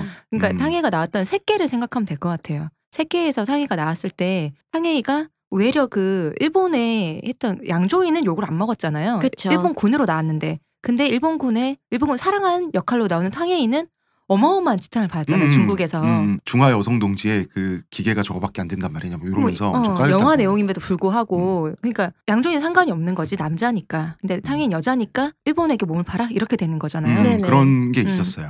음. 저는 또 이게 되게 많은 경우에 여성을 여성 자신으로 보지 않고 그 여성을 소유하고 있는 음. 아버지든 뭐, 뭐 남자, 남자 형제가 남자 형제든 남편이든 그거랑 연결지어서 바라보는 시선들도 굉장히 큰 음. 미소진이의 음. 그것 중에 하나라고 생각해요. 그러니까 음. 일단 미소진이를 정의를 하면 여성 혐오인데 이 여성 혐오란 것은 꼭 난 여자가 미워 여자 나빠 이게 여성 혐오가 아니라 여성을 젠더롤 그러니까 성역할에 가둬놓고 어떤 일반화시켜서 계속해서 여자니까 여자는 아무래도 어, 여자는 모름지기라고 판단하는 그런 어떤 사회문화적인 태도 그리고 습관 이런 것이 여성혐오 미소진이다 네. 정도로 하고 이제 이게 정확하게 무슨 얘기를 하는 건지 조금씩 좀 더 풀어봐야 될 것 같아요. 그 전에 나 이런 생각 났어요. 아까 대표님 맘충 얘기했잖아요. 네. 최고의 맘충이 생각났어요. 뭔데요? 맘충 어부더 맘 어부더 맘충이 생각났어요. 수상한 그녀에 나오는 나무님이 어. 진짜 맘충이잖아. 자식을 위해서 자식을 위해서 했다. 자기가 일하던 식당 그 비법 빼가지고 그 식당은 망하게 하고 그런 이명박은 파파충이네. 그러니까 파파충 이명박 파파충이고. 근데 맘충이란 단어도 생각해볼게. 맘충은 나이가 많은 엄마들에 대해서는 쓰지 않아요. 맞아요. 이십, 삼십 대 젊은 음, 여자 사십 대한테도 안 써요. 그렇지. 이십, 삼십 대 엄마들에게만 그렇지. 써요. 그러니까 거기에는 이런 사고방식이 들어가 있죠. 우리 어머니, 우리 어머니랑 쟤는 다르다. 음, 뭐 젊은 여자 혐오가 또 이제 그쪽으로 아, 치환된다고 봐요. 그 여성들 나이가 다 그 나이가 그 나이예요. 그 여성들이 십 대 때는 지금의 그 맘충이라고 불린 나이 때가 십 대 때는 빠순이라고 불렸고요. 맞아요. 대학교 들어가서는 된장녀라고 불렸고요. 애 낳고 나니까 맘충이라고 불려요. 다 똑같은 나이 때, 제 아. 나이 또래거든요, 다. 유구하게 욕 먹고 있다. 그렇죠. 아.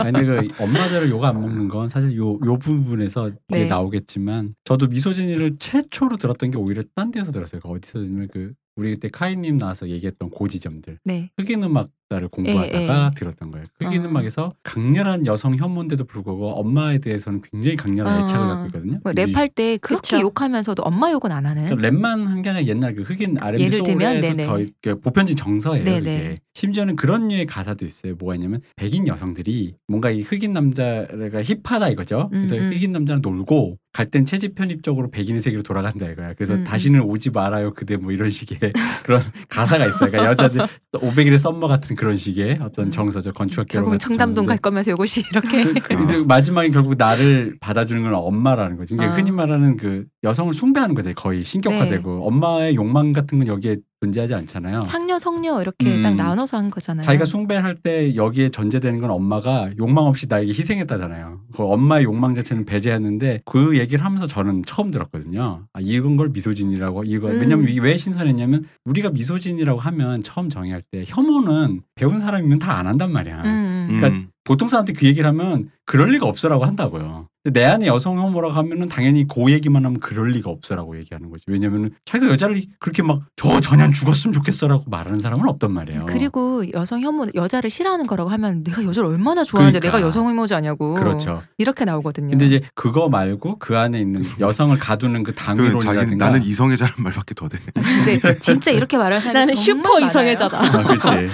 정말 많아요. 이렇게 말하는 사람들이. 어, 그러니까 여성을 생각할 때 자기도 모르게 규정되어지는 당위라든가 자기도 모르게 여성을 다른 의미로 과하게 좋아하면서 생겨나는 어떤 태도까지도 포함하는 건데 네. 이 부분에 대한 디테일함을 잘 이렇게 설명이 안 되니까 혐오, 증오, 그런 성차별 네. 이런 걸로만 생각을 국한이 돼서 이게 좀 약간 여성 혐오 또 그 단어 자체가 그렇게 써 있다 보니까 음. 사람들이 이렇게 저희들끼리도 얘기를 하다 보면 설명되기 전까지는 사람들이 다 그런 식의 알러지 반응을 음, 보인다는 거죠. 저는요 혐오라는 조어가 그렇게 꼭 부적절하다고 생각하지 않는 게 사실 그건 혐오하는 게 맞아요. 뭐냐면은 여성이라는 존재를 자기는 좋아한다고 말하지만은 뭔지도 모르거든요. 그런 사람들은 여성이라는 존재를 총체적으로 파악하려는 생각도 안 해봤고 자신이 바라보고 싶은 형태를 말하자면 구성해가지고 그걸 투영해서 바라보는 거잖아요. 그러면은 아무리 네가 좋아한다고 말을 해봤자 너는 좋아하면 좋아할수록 그 여자를 싫어하고 있어라고 말할 수밖에 없는 거예요. 왜냐면 그 여자가 누군지도 모르는 걸 덮어씌워서 보고 있는 걸. 정말 음. 과하게 말하면 여성 이라는 어떤 인간 자체가 아니라 나의 생식기를 좋아하고 있는 건데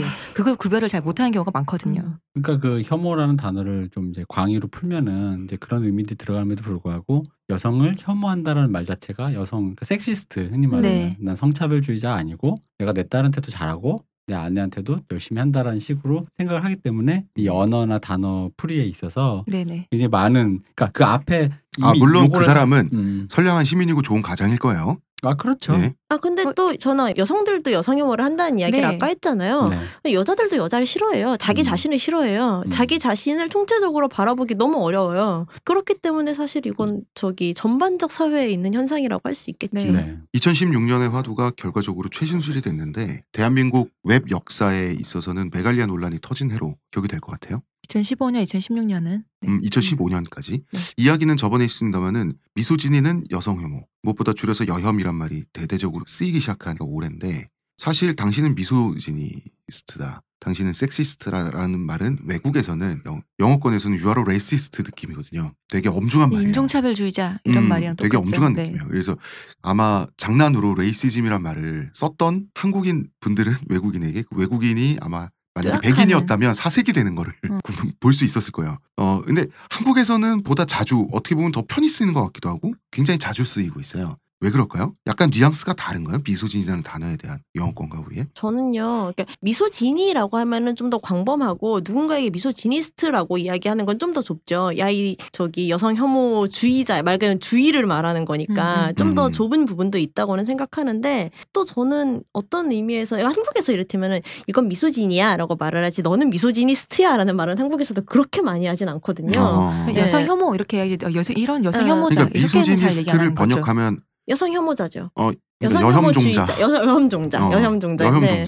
그런데 넌 여혐종자야 이렇게 이야기하는 것보다는 네가 그렇게 이야기하면 그건 미소진이야 어, 라고 여혐이야. 이야기를 할 수 어. 있죠. 근데 음. 저는 또 이런 생각도 들어요. 미국의 미소지니스트가 더 적은 부분도 있다고 생각해요. 그러니까 적어도 여자가 어딜 뭐 이런 말을 밖에서 하면 안 된다는 사회적 합의는 그렇죠. 그 정도는 미국에 어, 있는 것 거죠. 같은데 음. 그런 말을 하는 사람들에 대해서는 미국에서도 미소지니스트라고 하는 것 같아요. 영화 같은 거 보면은 그런 말 하는 사람들한테는 막 퍼킹 미소지니스트라고 막 악역도 말하고 막 그러더라고요. 음. 근데 한국은 어디 여자가 이런 말을 그냥 지나가는 할아버지도 하잖아요. 그냥 지나가는 아줌마도 하고 난생 어, 처음 맞아요. 본 사람들이 저한테 그런 말을 한다고요. 나에게. 네, 그러니까.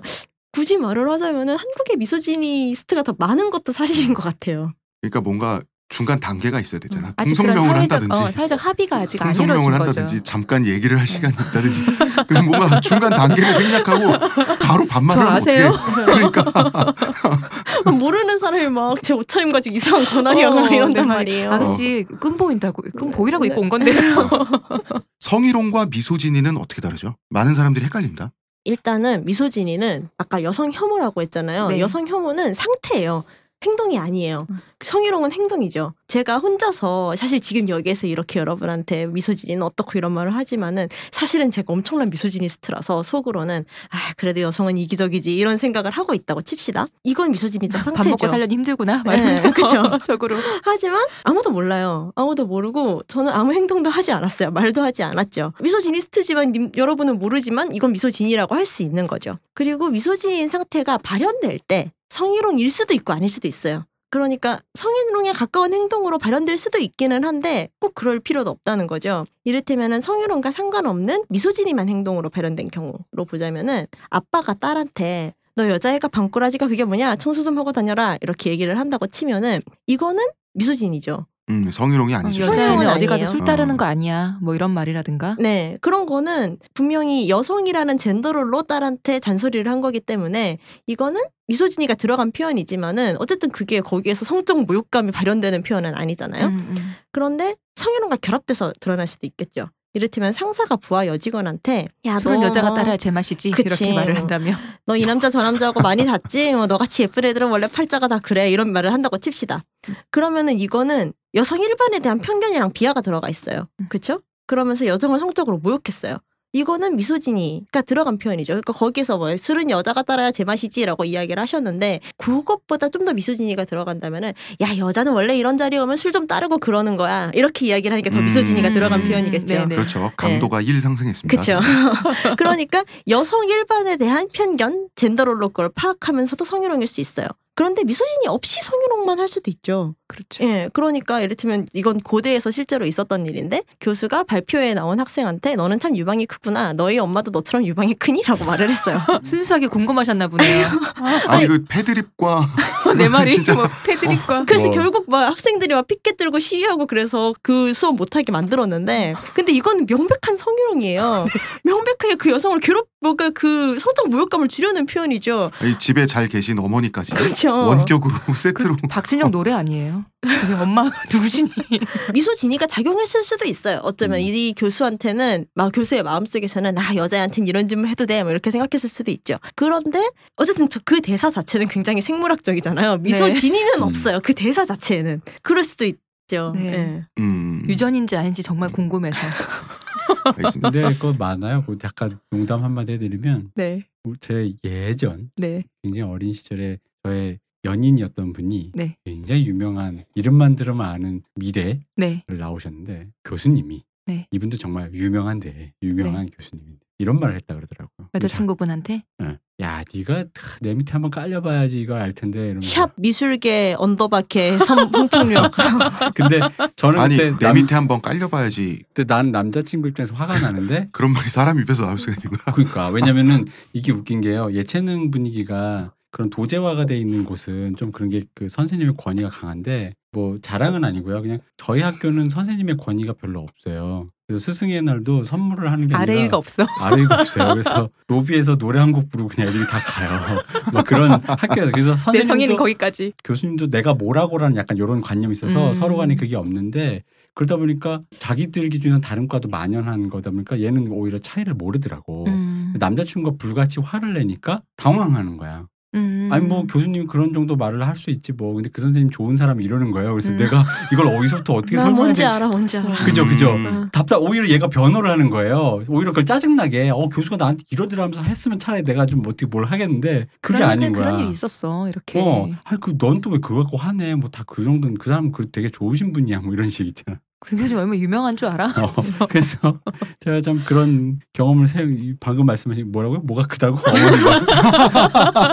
아 왜냐면 그 언어가 되게 원색적인데 저도 그래 그거 했거든. 내 밑에 깔려봐야지 알지. 너가 뭐 이런 류의 얘기 되게 음. 아니 살면서도 왜냐면 그런 거 있잖아요. 글 쓸 때 이런 대사를 내가 나쁜 놈 캐릭터를 내 마음속에서 만들었다고 해도 이렇게 원색적으로 안 말하나? 안 나와 안 나와. 라는 거 있잖아요.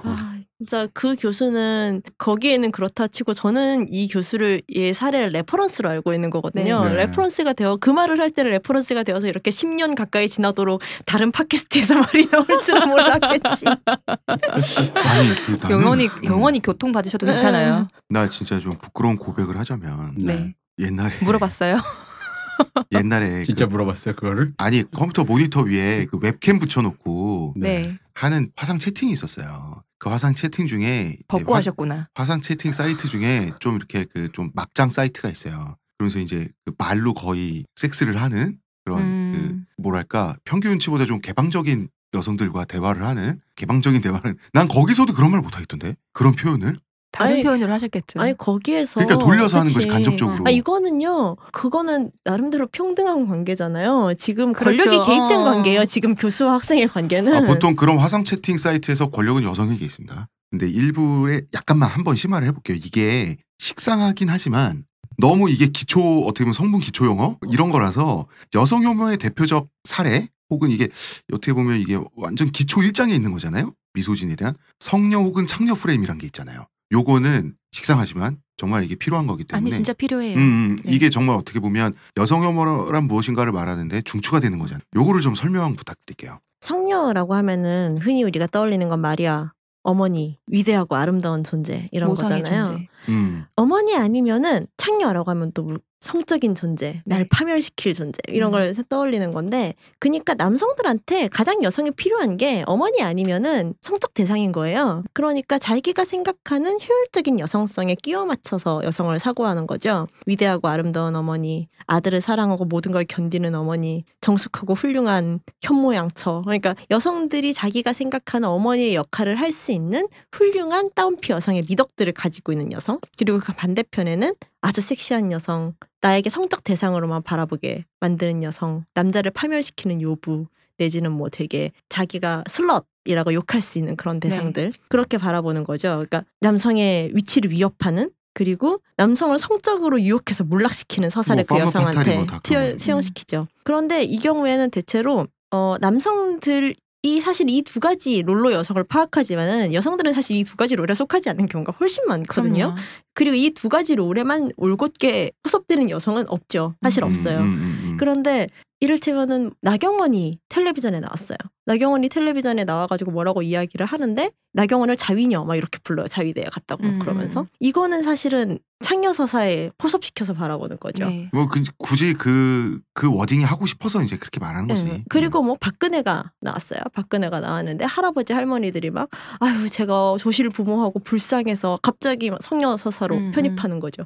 여성들에 대해서 막 나와서 여성들이 무슨 말을 하던 간에 자기 머릿속에서는 이 둘 중에 하나의 롤로 가버리는 거예요. 음. 그리고 심지어는 이 두 가지 롤을 한꺼번에 요구하는 경우도 있죠. 음. 뮤즈인가? 뮤즈도 상당 부분 그런 게 있고. 그렇죠. 나의 예술적 영감을 깨워서 네. 나의 더 열정적인 예술가로 나를 끌어주는데 나의 정신적 심, 스승 심신을 다 바쳐. 그렇지. 나의 정신적 스승까진 그런 느낌은 아니고 또 나한테 막 되게 성적으로 잘해주는 여성이기도 하고. 네, 김기덕 영화 중에 사마리아 같은 거 보면은 전형적으로 그 두 가지가 네. 합쳐진 롤이잖아요. 아. 중요한 거는 이 두 가지 롤에서 이를테면은 여성을 성적으로 바라보느냐, 인내하는 존재로 바라보느냐, 이 두 가지 롤인 거죠. 음. 그냥 나머지의 모든 다양한 여성들은 다 삭제되거나 이 두 가지로 편입되는 그러니까 거죠. 그 사람을 일차원적 욕구의 천박함만 있는 사람으로 놓거나 네. 아니면 모든 거를 다 그 욕망을 거세하고 숭고함만 가진 사람으로 놓거나. 근데 인간이 그럴 수가 없잖아. 않고요.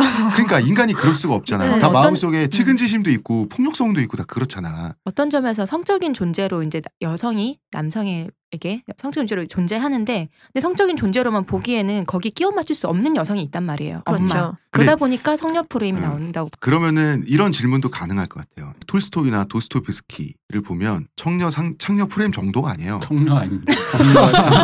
들어주는 사람인가요? 청녀. 청녀 좋네요. 들어주는, 들어주는 사람. 들어주는 사람. 그러네. 패러다임이 나왔네요. 성녀. 이자 창녀이자 상녀는 뭔가요? 그러면? 아 상녀 상업에 종사한 어. 여인인가요? 청녀와 상녀. 어. 상녀는 어. 국민 상녀라고 옛날에 조어가 있었는데. 아니 뭐라는 거예요? 자, 이 두 작품, 이 두 문인의 작품에 보면 아예 직업이 창녀면서 정말 성녀인 구원자로서의 여성 주인공을 구원해주는 네. 정신적으로 구원해주는 아예 이런 여성이 아예 나와요. 그렇죠. 카츄사랑 음. 나머지 하나는 뭐였죠? 조여벌의? 소냐. 소냐. 응. 근데 이게 성녀 창녀 프레임인 건 맞아요. 너무나 전형적인 예인데 그렇다고 해서 이 작품이 걸작이 아닌 건 아니잖아요. 그렇죠. 그러면은 남자들은 이런 생각이 들어요. 그럼 어쩌란 말이냐. 우리가 여기까지 얘기를 음. 했을 때 남성 청취자들이 듣기에는 불편한 게 되게 많구나. 내 안에 미소진이가 있구나. 경계를 쭉 하면서 살아야 되나. 그리고 아 그런 감동적인 문학 작품도 성녀 창녀 프레임이라 그랬는데 어찌해야 되나. 요런 요러 요러한 생각이 들 수 있잖아요. 걸작인데 걸작이지만은 그 부분은 구리다고 할 수도 있는 거잖아요. 그렇죠. 그리고 사회가 구렸기 때문에 어쩔 수 없이 구린 이야기가 나왔다. 음, 음. 아니 사실은 사회가 구렸다는 것도 우리가 문학적으로 봐야 되는 되게 중요한 부분이고, 아니 걸작이라고 해도 걸작이 나온 사회가 구린 부분을 우리는 당연히 감안하고 봐야 되는 거고 사회적 한계를 생각해야죠. 그렇죠. 여성 혐오가 존재한다고 하더라도 심지어 거기에 여성 혐오가 드러났다는 것도 문학적으로는 비평의 대상인 거죠. 그 아, 여성 혐오가 드러났으니까 이 문학은 쓰레기야 이렇게 누가 말할 수 있겠어요.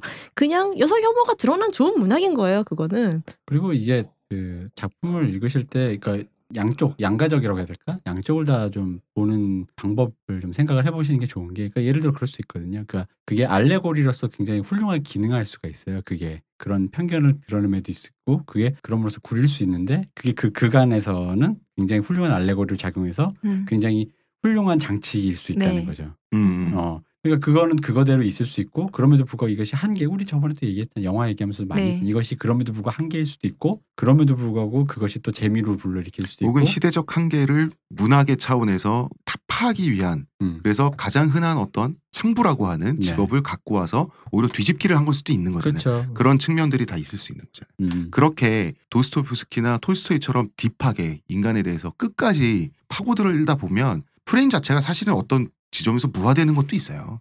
그렇죠. 그런 음. 게 있고. 아 그리고 아까 시온님 말씀하신 그 어머님 네. 얘기는 사실 그건 사실 청, 청녀와 아 나도 헷갈리네. 저 사람이 한번 청녀. 어, 청녀와 상녀. 청나라 여잔가요? 어, 어. 그래가지고 창녀와 성녀 프레임에서 가장 핵심은 네. 그 이제 그 중에 여러 가지가 있겠지만 일종의 욕망이거든요. 음, 음. 사실 어머니를 굉장히 욕망이 거세된 존재로 보거든요. 음. 숭고한. 그러니까 네. 이, 이 어머니의 주체는 본인의 몸을 갖고 있지만 이 사람이 바라보고 이 사람의 움직임의 기준은 나예요. 음. 그러니까 이 사람은 자기가 주체가 아니에요. 음, 음, 음. 그리고 창녀는 뭐냐면 그 욕망이 거세가 되지 않아서 주체적이에요. 음. 그래서 심지어는 나를 파멸시켜요. 그 흔히 말하는 남자들이 이런 서사 많이 하잖아요. 저 여자가 왜 나랑 섹스해 주는 걸 대가로 나를 뭐 이렇게 내 마음대로 하려고 해라는 게 같은 맥락이거든요. 음, 음, 음. 왜냐하면 남자는 휘둘리니까 그거 휘둘리는데 그녀가 욕망을 갖고 있는데 이 여자가 주체적으로 행동해서 그걸 갖고 나에게 한다라는 그런 자기 스스로 생각하는 이미지 라인이 있다고 파멸 서사가 있단 말이에요. 그러다 보니까 그게 대표적인 게로 그렇게 두 개를 놓는 거거든요. 그래놓고 그거에 이제 강요를 하는 거지. 둘 중에 하나를. 음. 그러니까 이게 좋다 나쁘다가 아니라 그런 사람이 있을 수 있다까지는 내가 이해하겠는데 그게 아니라 하나는 좋고 하나는 나쁘다로 딱 규정한 다음에 이제, 이제 늦는 거죠. 그러니까 욕망이 없었으면 좋겠다라는 거. 근데 이제 그 왜 그러다 보니까 또 남자들이 거기서 멘붕 오는 게 자기가 결혼하거나 사귄 여자에 대해서 왜 그런 거 있잖아요. 밤에는 뭐 요부, 밤에는 요부, 요부 낮에는 요조숙녀. 뭐 그래서 이제 그걸 또, 또 거기서 또, 또 분리를 해. 그다음에 나한테 또 나한테는 어. 뭐 저한테는 뭐 네, 네. 계속 그걸 가지치는 거예요. 그렇게 해가지고. 근데 그거는 이제 이미 거기까지 가면 판타지 영역이기 때문에. 그렇잖아요. 그 섹스 판타지랑 뭐가 달라? 아, 그러니까 판타지가 어. 둘이 합의해서 이렇게 좀 해줄래 하면 상관없는데 그 무의식적에 탑재돼가지고 그렇지 않은 여성 상정을 하는 어, 거죠. 여성인가 아닌가로 판단해가지고. 아니, 그러니까 거기에 자기... 거기에 윤리가 개입돼서 그래요. 그렇게 해, 여자는, 판단을 해버리는 사람들이 많아요. 그러니까 음. 여자는 그래야 한다. 그러면 좋겠다. 그치? 그러니까 방금 말, 아까 말씀하셨던 그래야 한다라는 어, 거에 이게 미소진이잖아. 음. 네, 근데 이게 사실 우리가 계속 남자들은 주체로 두고 이야기를 하고 있는데 네. 사실 남자들은 주체로 둘 수 없는 게 그냥 이건 사회적 이데올로기이기 때문에 여자들도 어. 똑같은 걸 맞아요. 재생산해요. 이를테면은 저는 이걸 정실부인 이데올로기라고 부르는데 정실부인 이데올로기. 네, 그러니까 네. 막 상간녀를 욕하고 그리고 그죠. 예, 그리고 그렇죠. 어. 자기 자기와 다르게 남자들을 꼬시고 다니는 태연녀 막 이런 존재를 상정하고 음. 그러면서 이제 나는 저는 사실 이거 최근에 드러난 메갈에서 분화에 나온 워마드에서도 그런 거 꽤 많이 보는데 나는 이성애자, 시스젠더, 헤테로 그리고 뭐 남성들의 여러 가지 이런 사회적 규칙들을 다 지켜온 여성 그러면 나는 이 남성들에게 동등한 취급을 받을 권리가 있어 이런 방식의 여성 혐오를 하는 경우도 좀 봤어요. 그 내부의 이데올로기 안에서는 되게 여성 혐오라는 거 엄청 다양한 방식으로 드러나는데 성녀와 창녀 프레임은 그 제일 바닥에 있는 거죠. 음. 그죠. 네. 그 남성 그 두 개가 이제 어떤 식으로 만나면 뮤즈도 되고 그렇죠. 그리고 어떤 식으로 막 이게 기초기 때문에 다 여기서 아이고, 왜냐면 또 건데. 저희 둘이 남자니까 남자들 기준에서 이제 가장 흔하고 제일 많이 발견되고 이제 이게 뭐 저는 약간 그런 관점을 보는 요거 요 관점으로 보는 편이거든요. 뭐냐면 이제 뭐 패티보이드라든가 그렇죠. 오노요코라든가 음. 요런 팝음악사에서 있었던 것들이 다 그런 프레임의 희생자거든요. 내 친구, 내 친구를 저 창녀 같은 여자가 네. 꼬셔서 창녀 때문에 음악도 못하게 하니까 음악도 못하고 우리 우정이 금갔어 네. 어, 라는 식으로 아니 무슨 존 레논은 퍼펫이에요 오늘 네, 그러니까요. 내가 없어요? 음, 그러니까 음. 그게 정실부인 이데올로기에서도 발견돼요. 그래서 팔십이 쿡 같은 데 들어가서 정실부인 이데올로기에 의해서 쓰여진 포스트들 댓글들을 읽으면 되게 재밌어요. 거기 보면 남자들이 이상한 방식으로 타자되는 지점이 있어요. 뭐냐면 금치산자예요. 음. 아, 남자, 그치, 남자들. 맞아. 여자가, 여자가 대바라진 여자가 어. 꼬시려고 맘먹으면 무조건 넘어오는 존재야. 음. 어. 늘 어, 막장 드라마에 아니, 나오잖아요. 백치야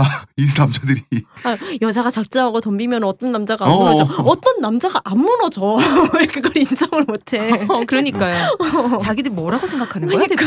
음. 나 이런 생각도 들었어요. 그러니까 사회적인 어떤 어떤 능력이랄지 경제적인 능력이랄지 이런 거에 대해서는 좀 자기와 상관없는 논외로 보는 부분도 있지만 자기가 가닿을 수 없는 그런 식으로 보는 부분도 있는 반면에 어떤 부분이 텅 비어 있다고 보이나 봐. 왜 그런 거 얘기하잖아요. 이렇게 어떤 한 성을 이렇게 자, 이 성은 이렇고 이 성은 이렇고 이렇게 잣대를 얘기할 때 왜 하나만 해라 이런 얘기 하잖아요. 처럼 보통 생각되는 게 남성은 이성적이고 여성은 감성적이다. 근데 또 그런 거 그런 유혹에는 남자는 또 무너진 사람. 감성적이어야지 무너지기 쉬운 거잖아요. 그렇죠. 뭘 어쩌자는 건지 모르겠는 거지. 감성적이면 무너질 수가 없지. 그러니까 어쩌자는 건지 모르겠어요. 네, 그런 그런 거 이야기할 땐 여자들은 정서적이고 어쩌고 막 이러면서 음. 현명한 여자가 되라 그러고 그런 맥락에서는 아, 남자는 여자하기 나름이라 그러고 이런 것도 다 여성혐오의 네. 범주 안에 들어가죠. 네. 음. 저희 그 미소진이를 경계하거나 혹은 미소진이에서 좀 떨어지기 위한 요령이 있습니까? 상대방을 여성으로 보기 전에 인간으로 보는 연습을 좀 하면 좋을 것 같아요. 요령 없어요, 요령? 그러니까 저도 엄청 쉽지는 않은데요. 왜냐면 저도 중간중간 이제 막 그런 스스로의 여성혐오를 발견할 때가 있기는 한데,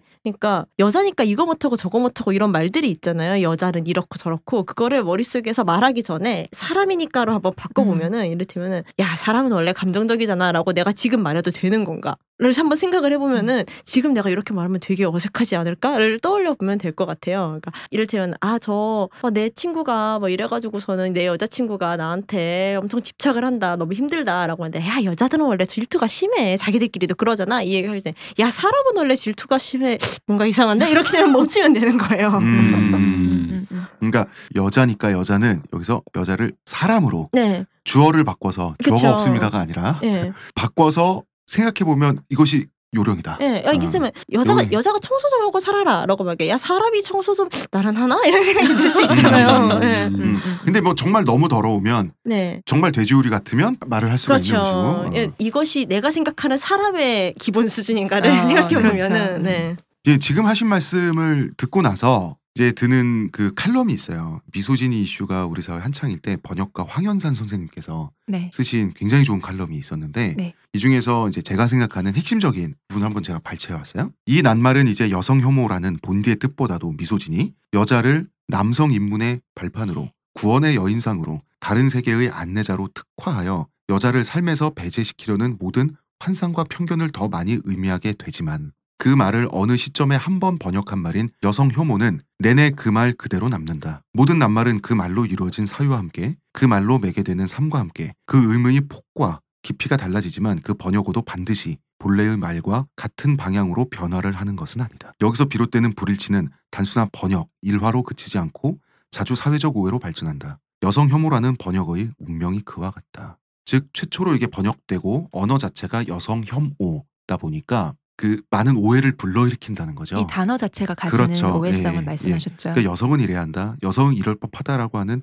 태도 전반이 여성혐오다. 그래서 혐오라는 말 자체에 국한될 필요도 없고 남성분들이 혹은 여성분들이 혐오라는, 혐오라는 말 자체에 말고. 말 자체에 겁을 느낄 필요도 없어요. 음. 그런데 자, 이제 일 부를 저희가 끝낼 시간이 됐는데요. 이 부에선 무슨 얘기를 할 거냐면, 그러면 미소진이 지를 바치잖아, 세상은. 이제 일부를 들으면 세상이 아니고요, 제 머릿속이 지뢰밭이에요. 어, 내 머릿속에 미소지가 가득해 있고 네. 여기서 지금 빠져나올 그게 없는 것 같아. 음. 특히 남자 입장에서, 남성들은 또 이것도 공포와 스트레스가 있거든요.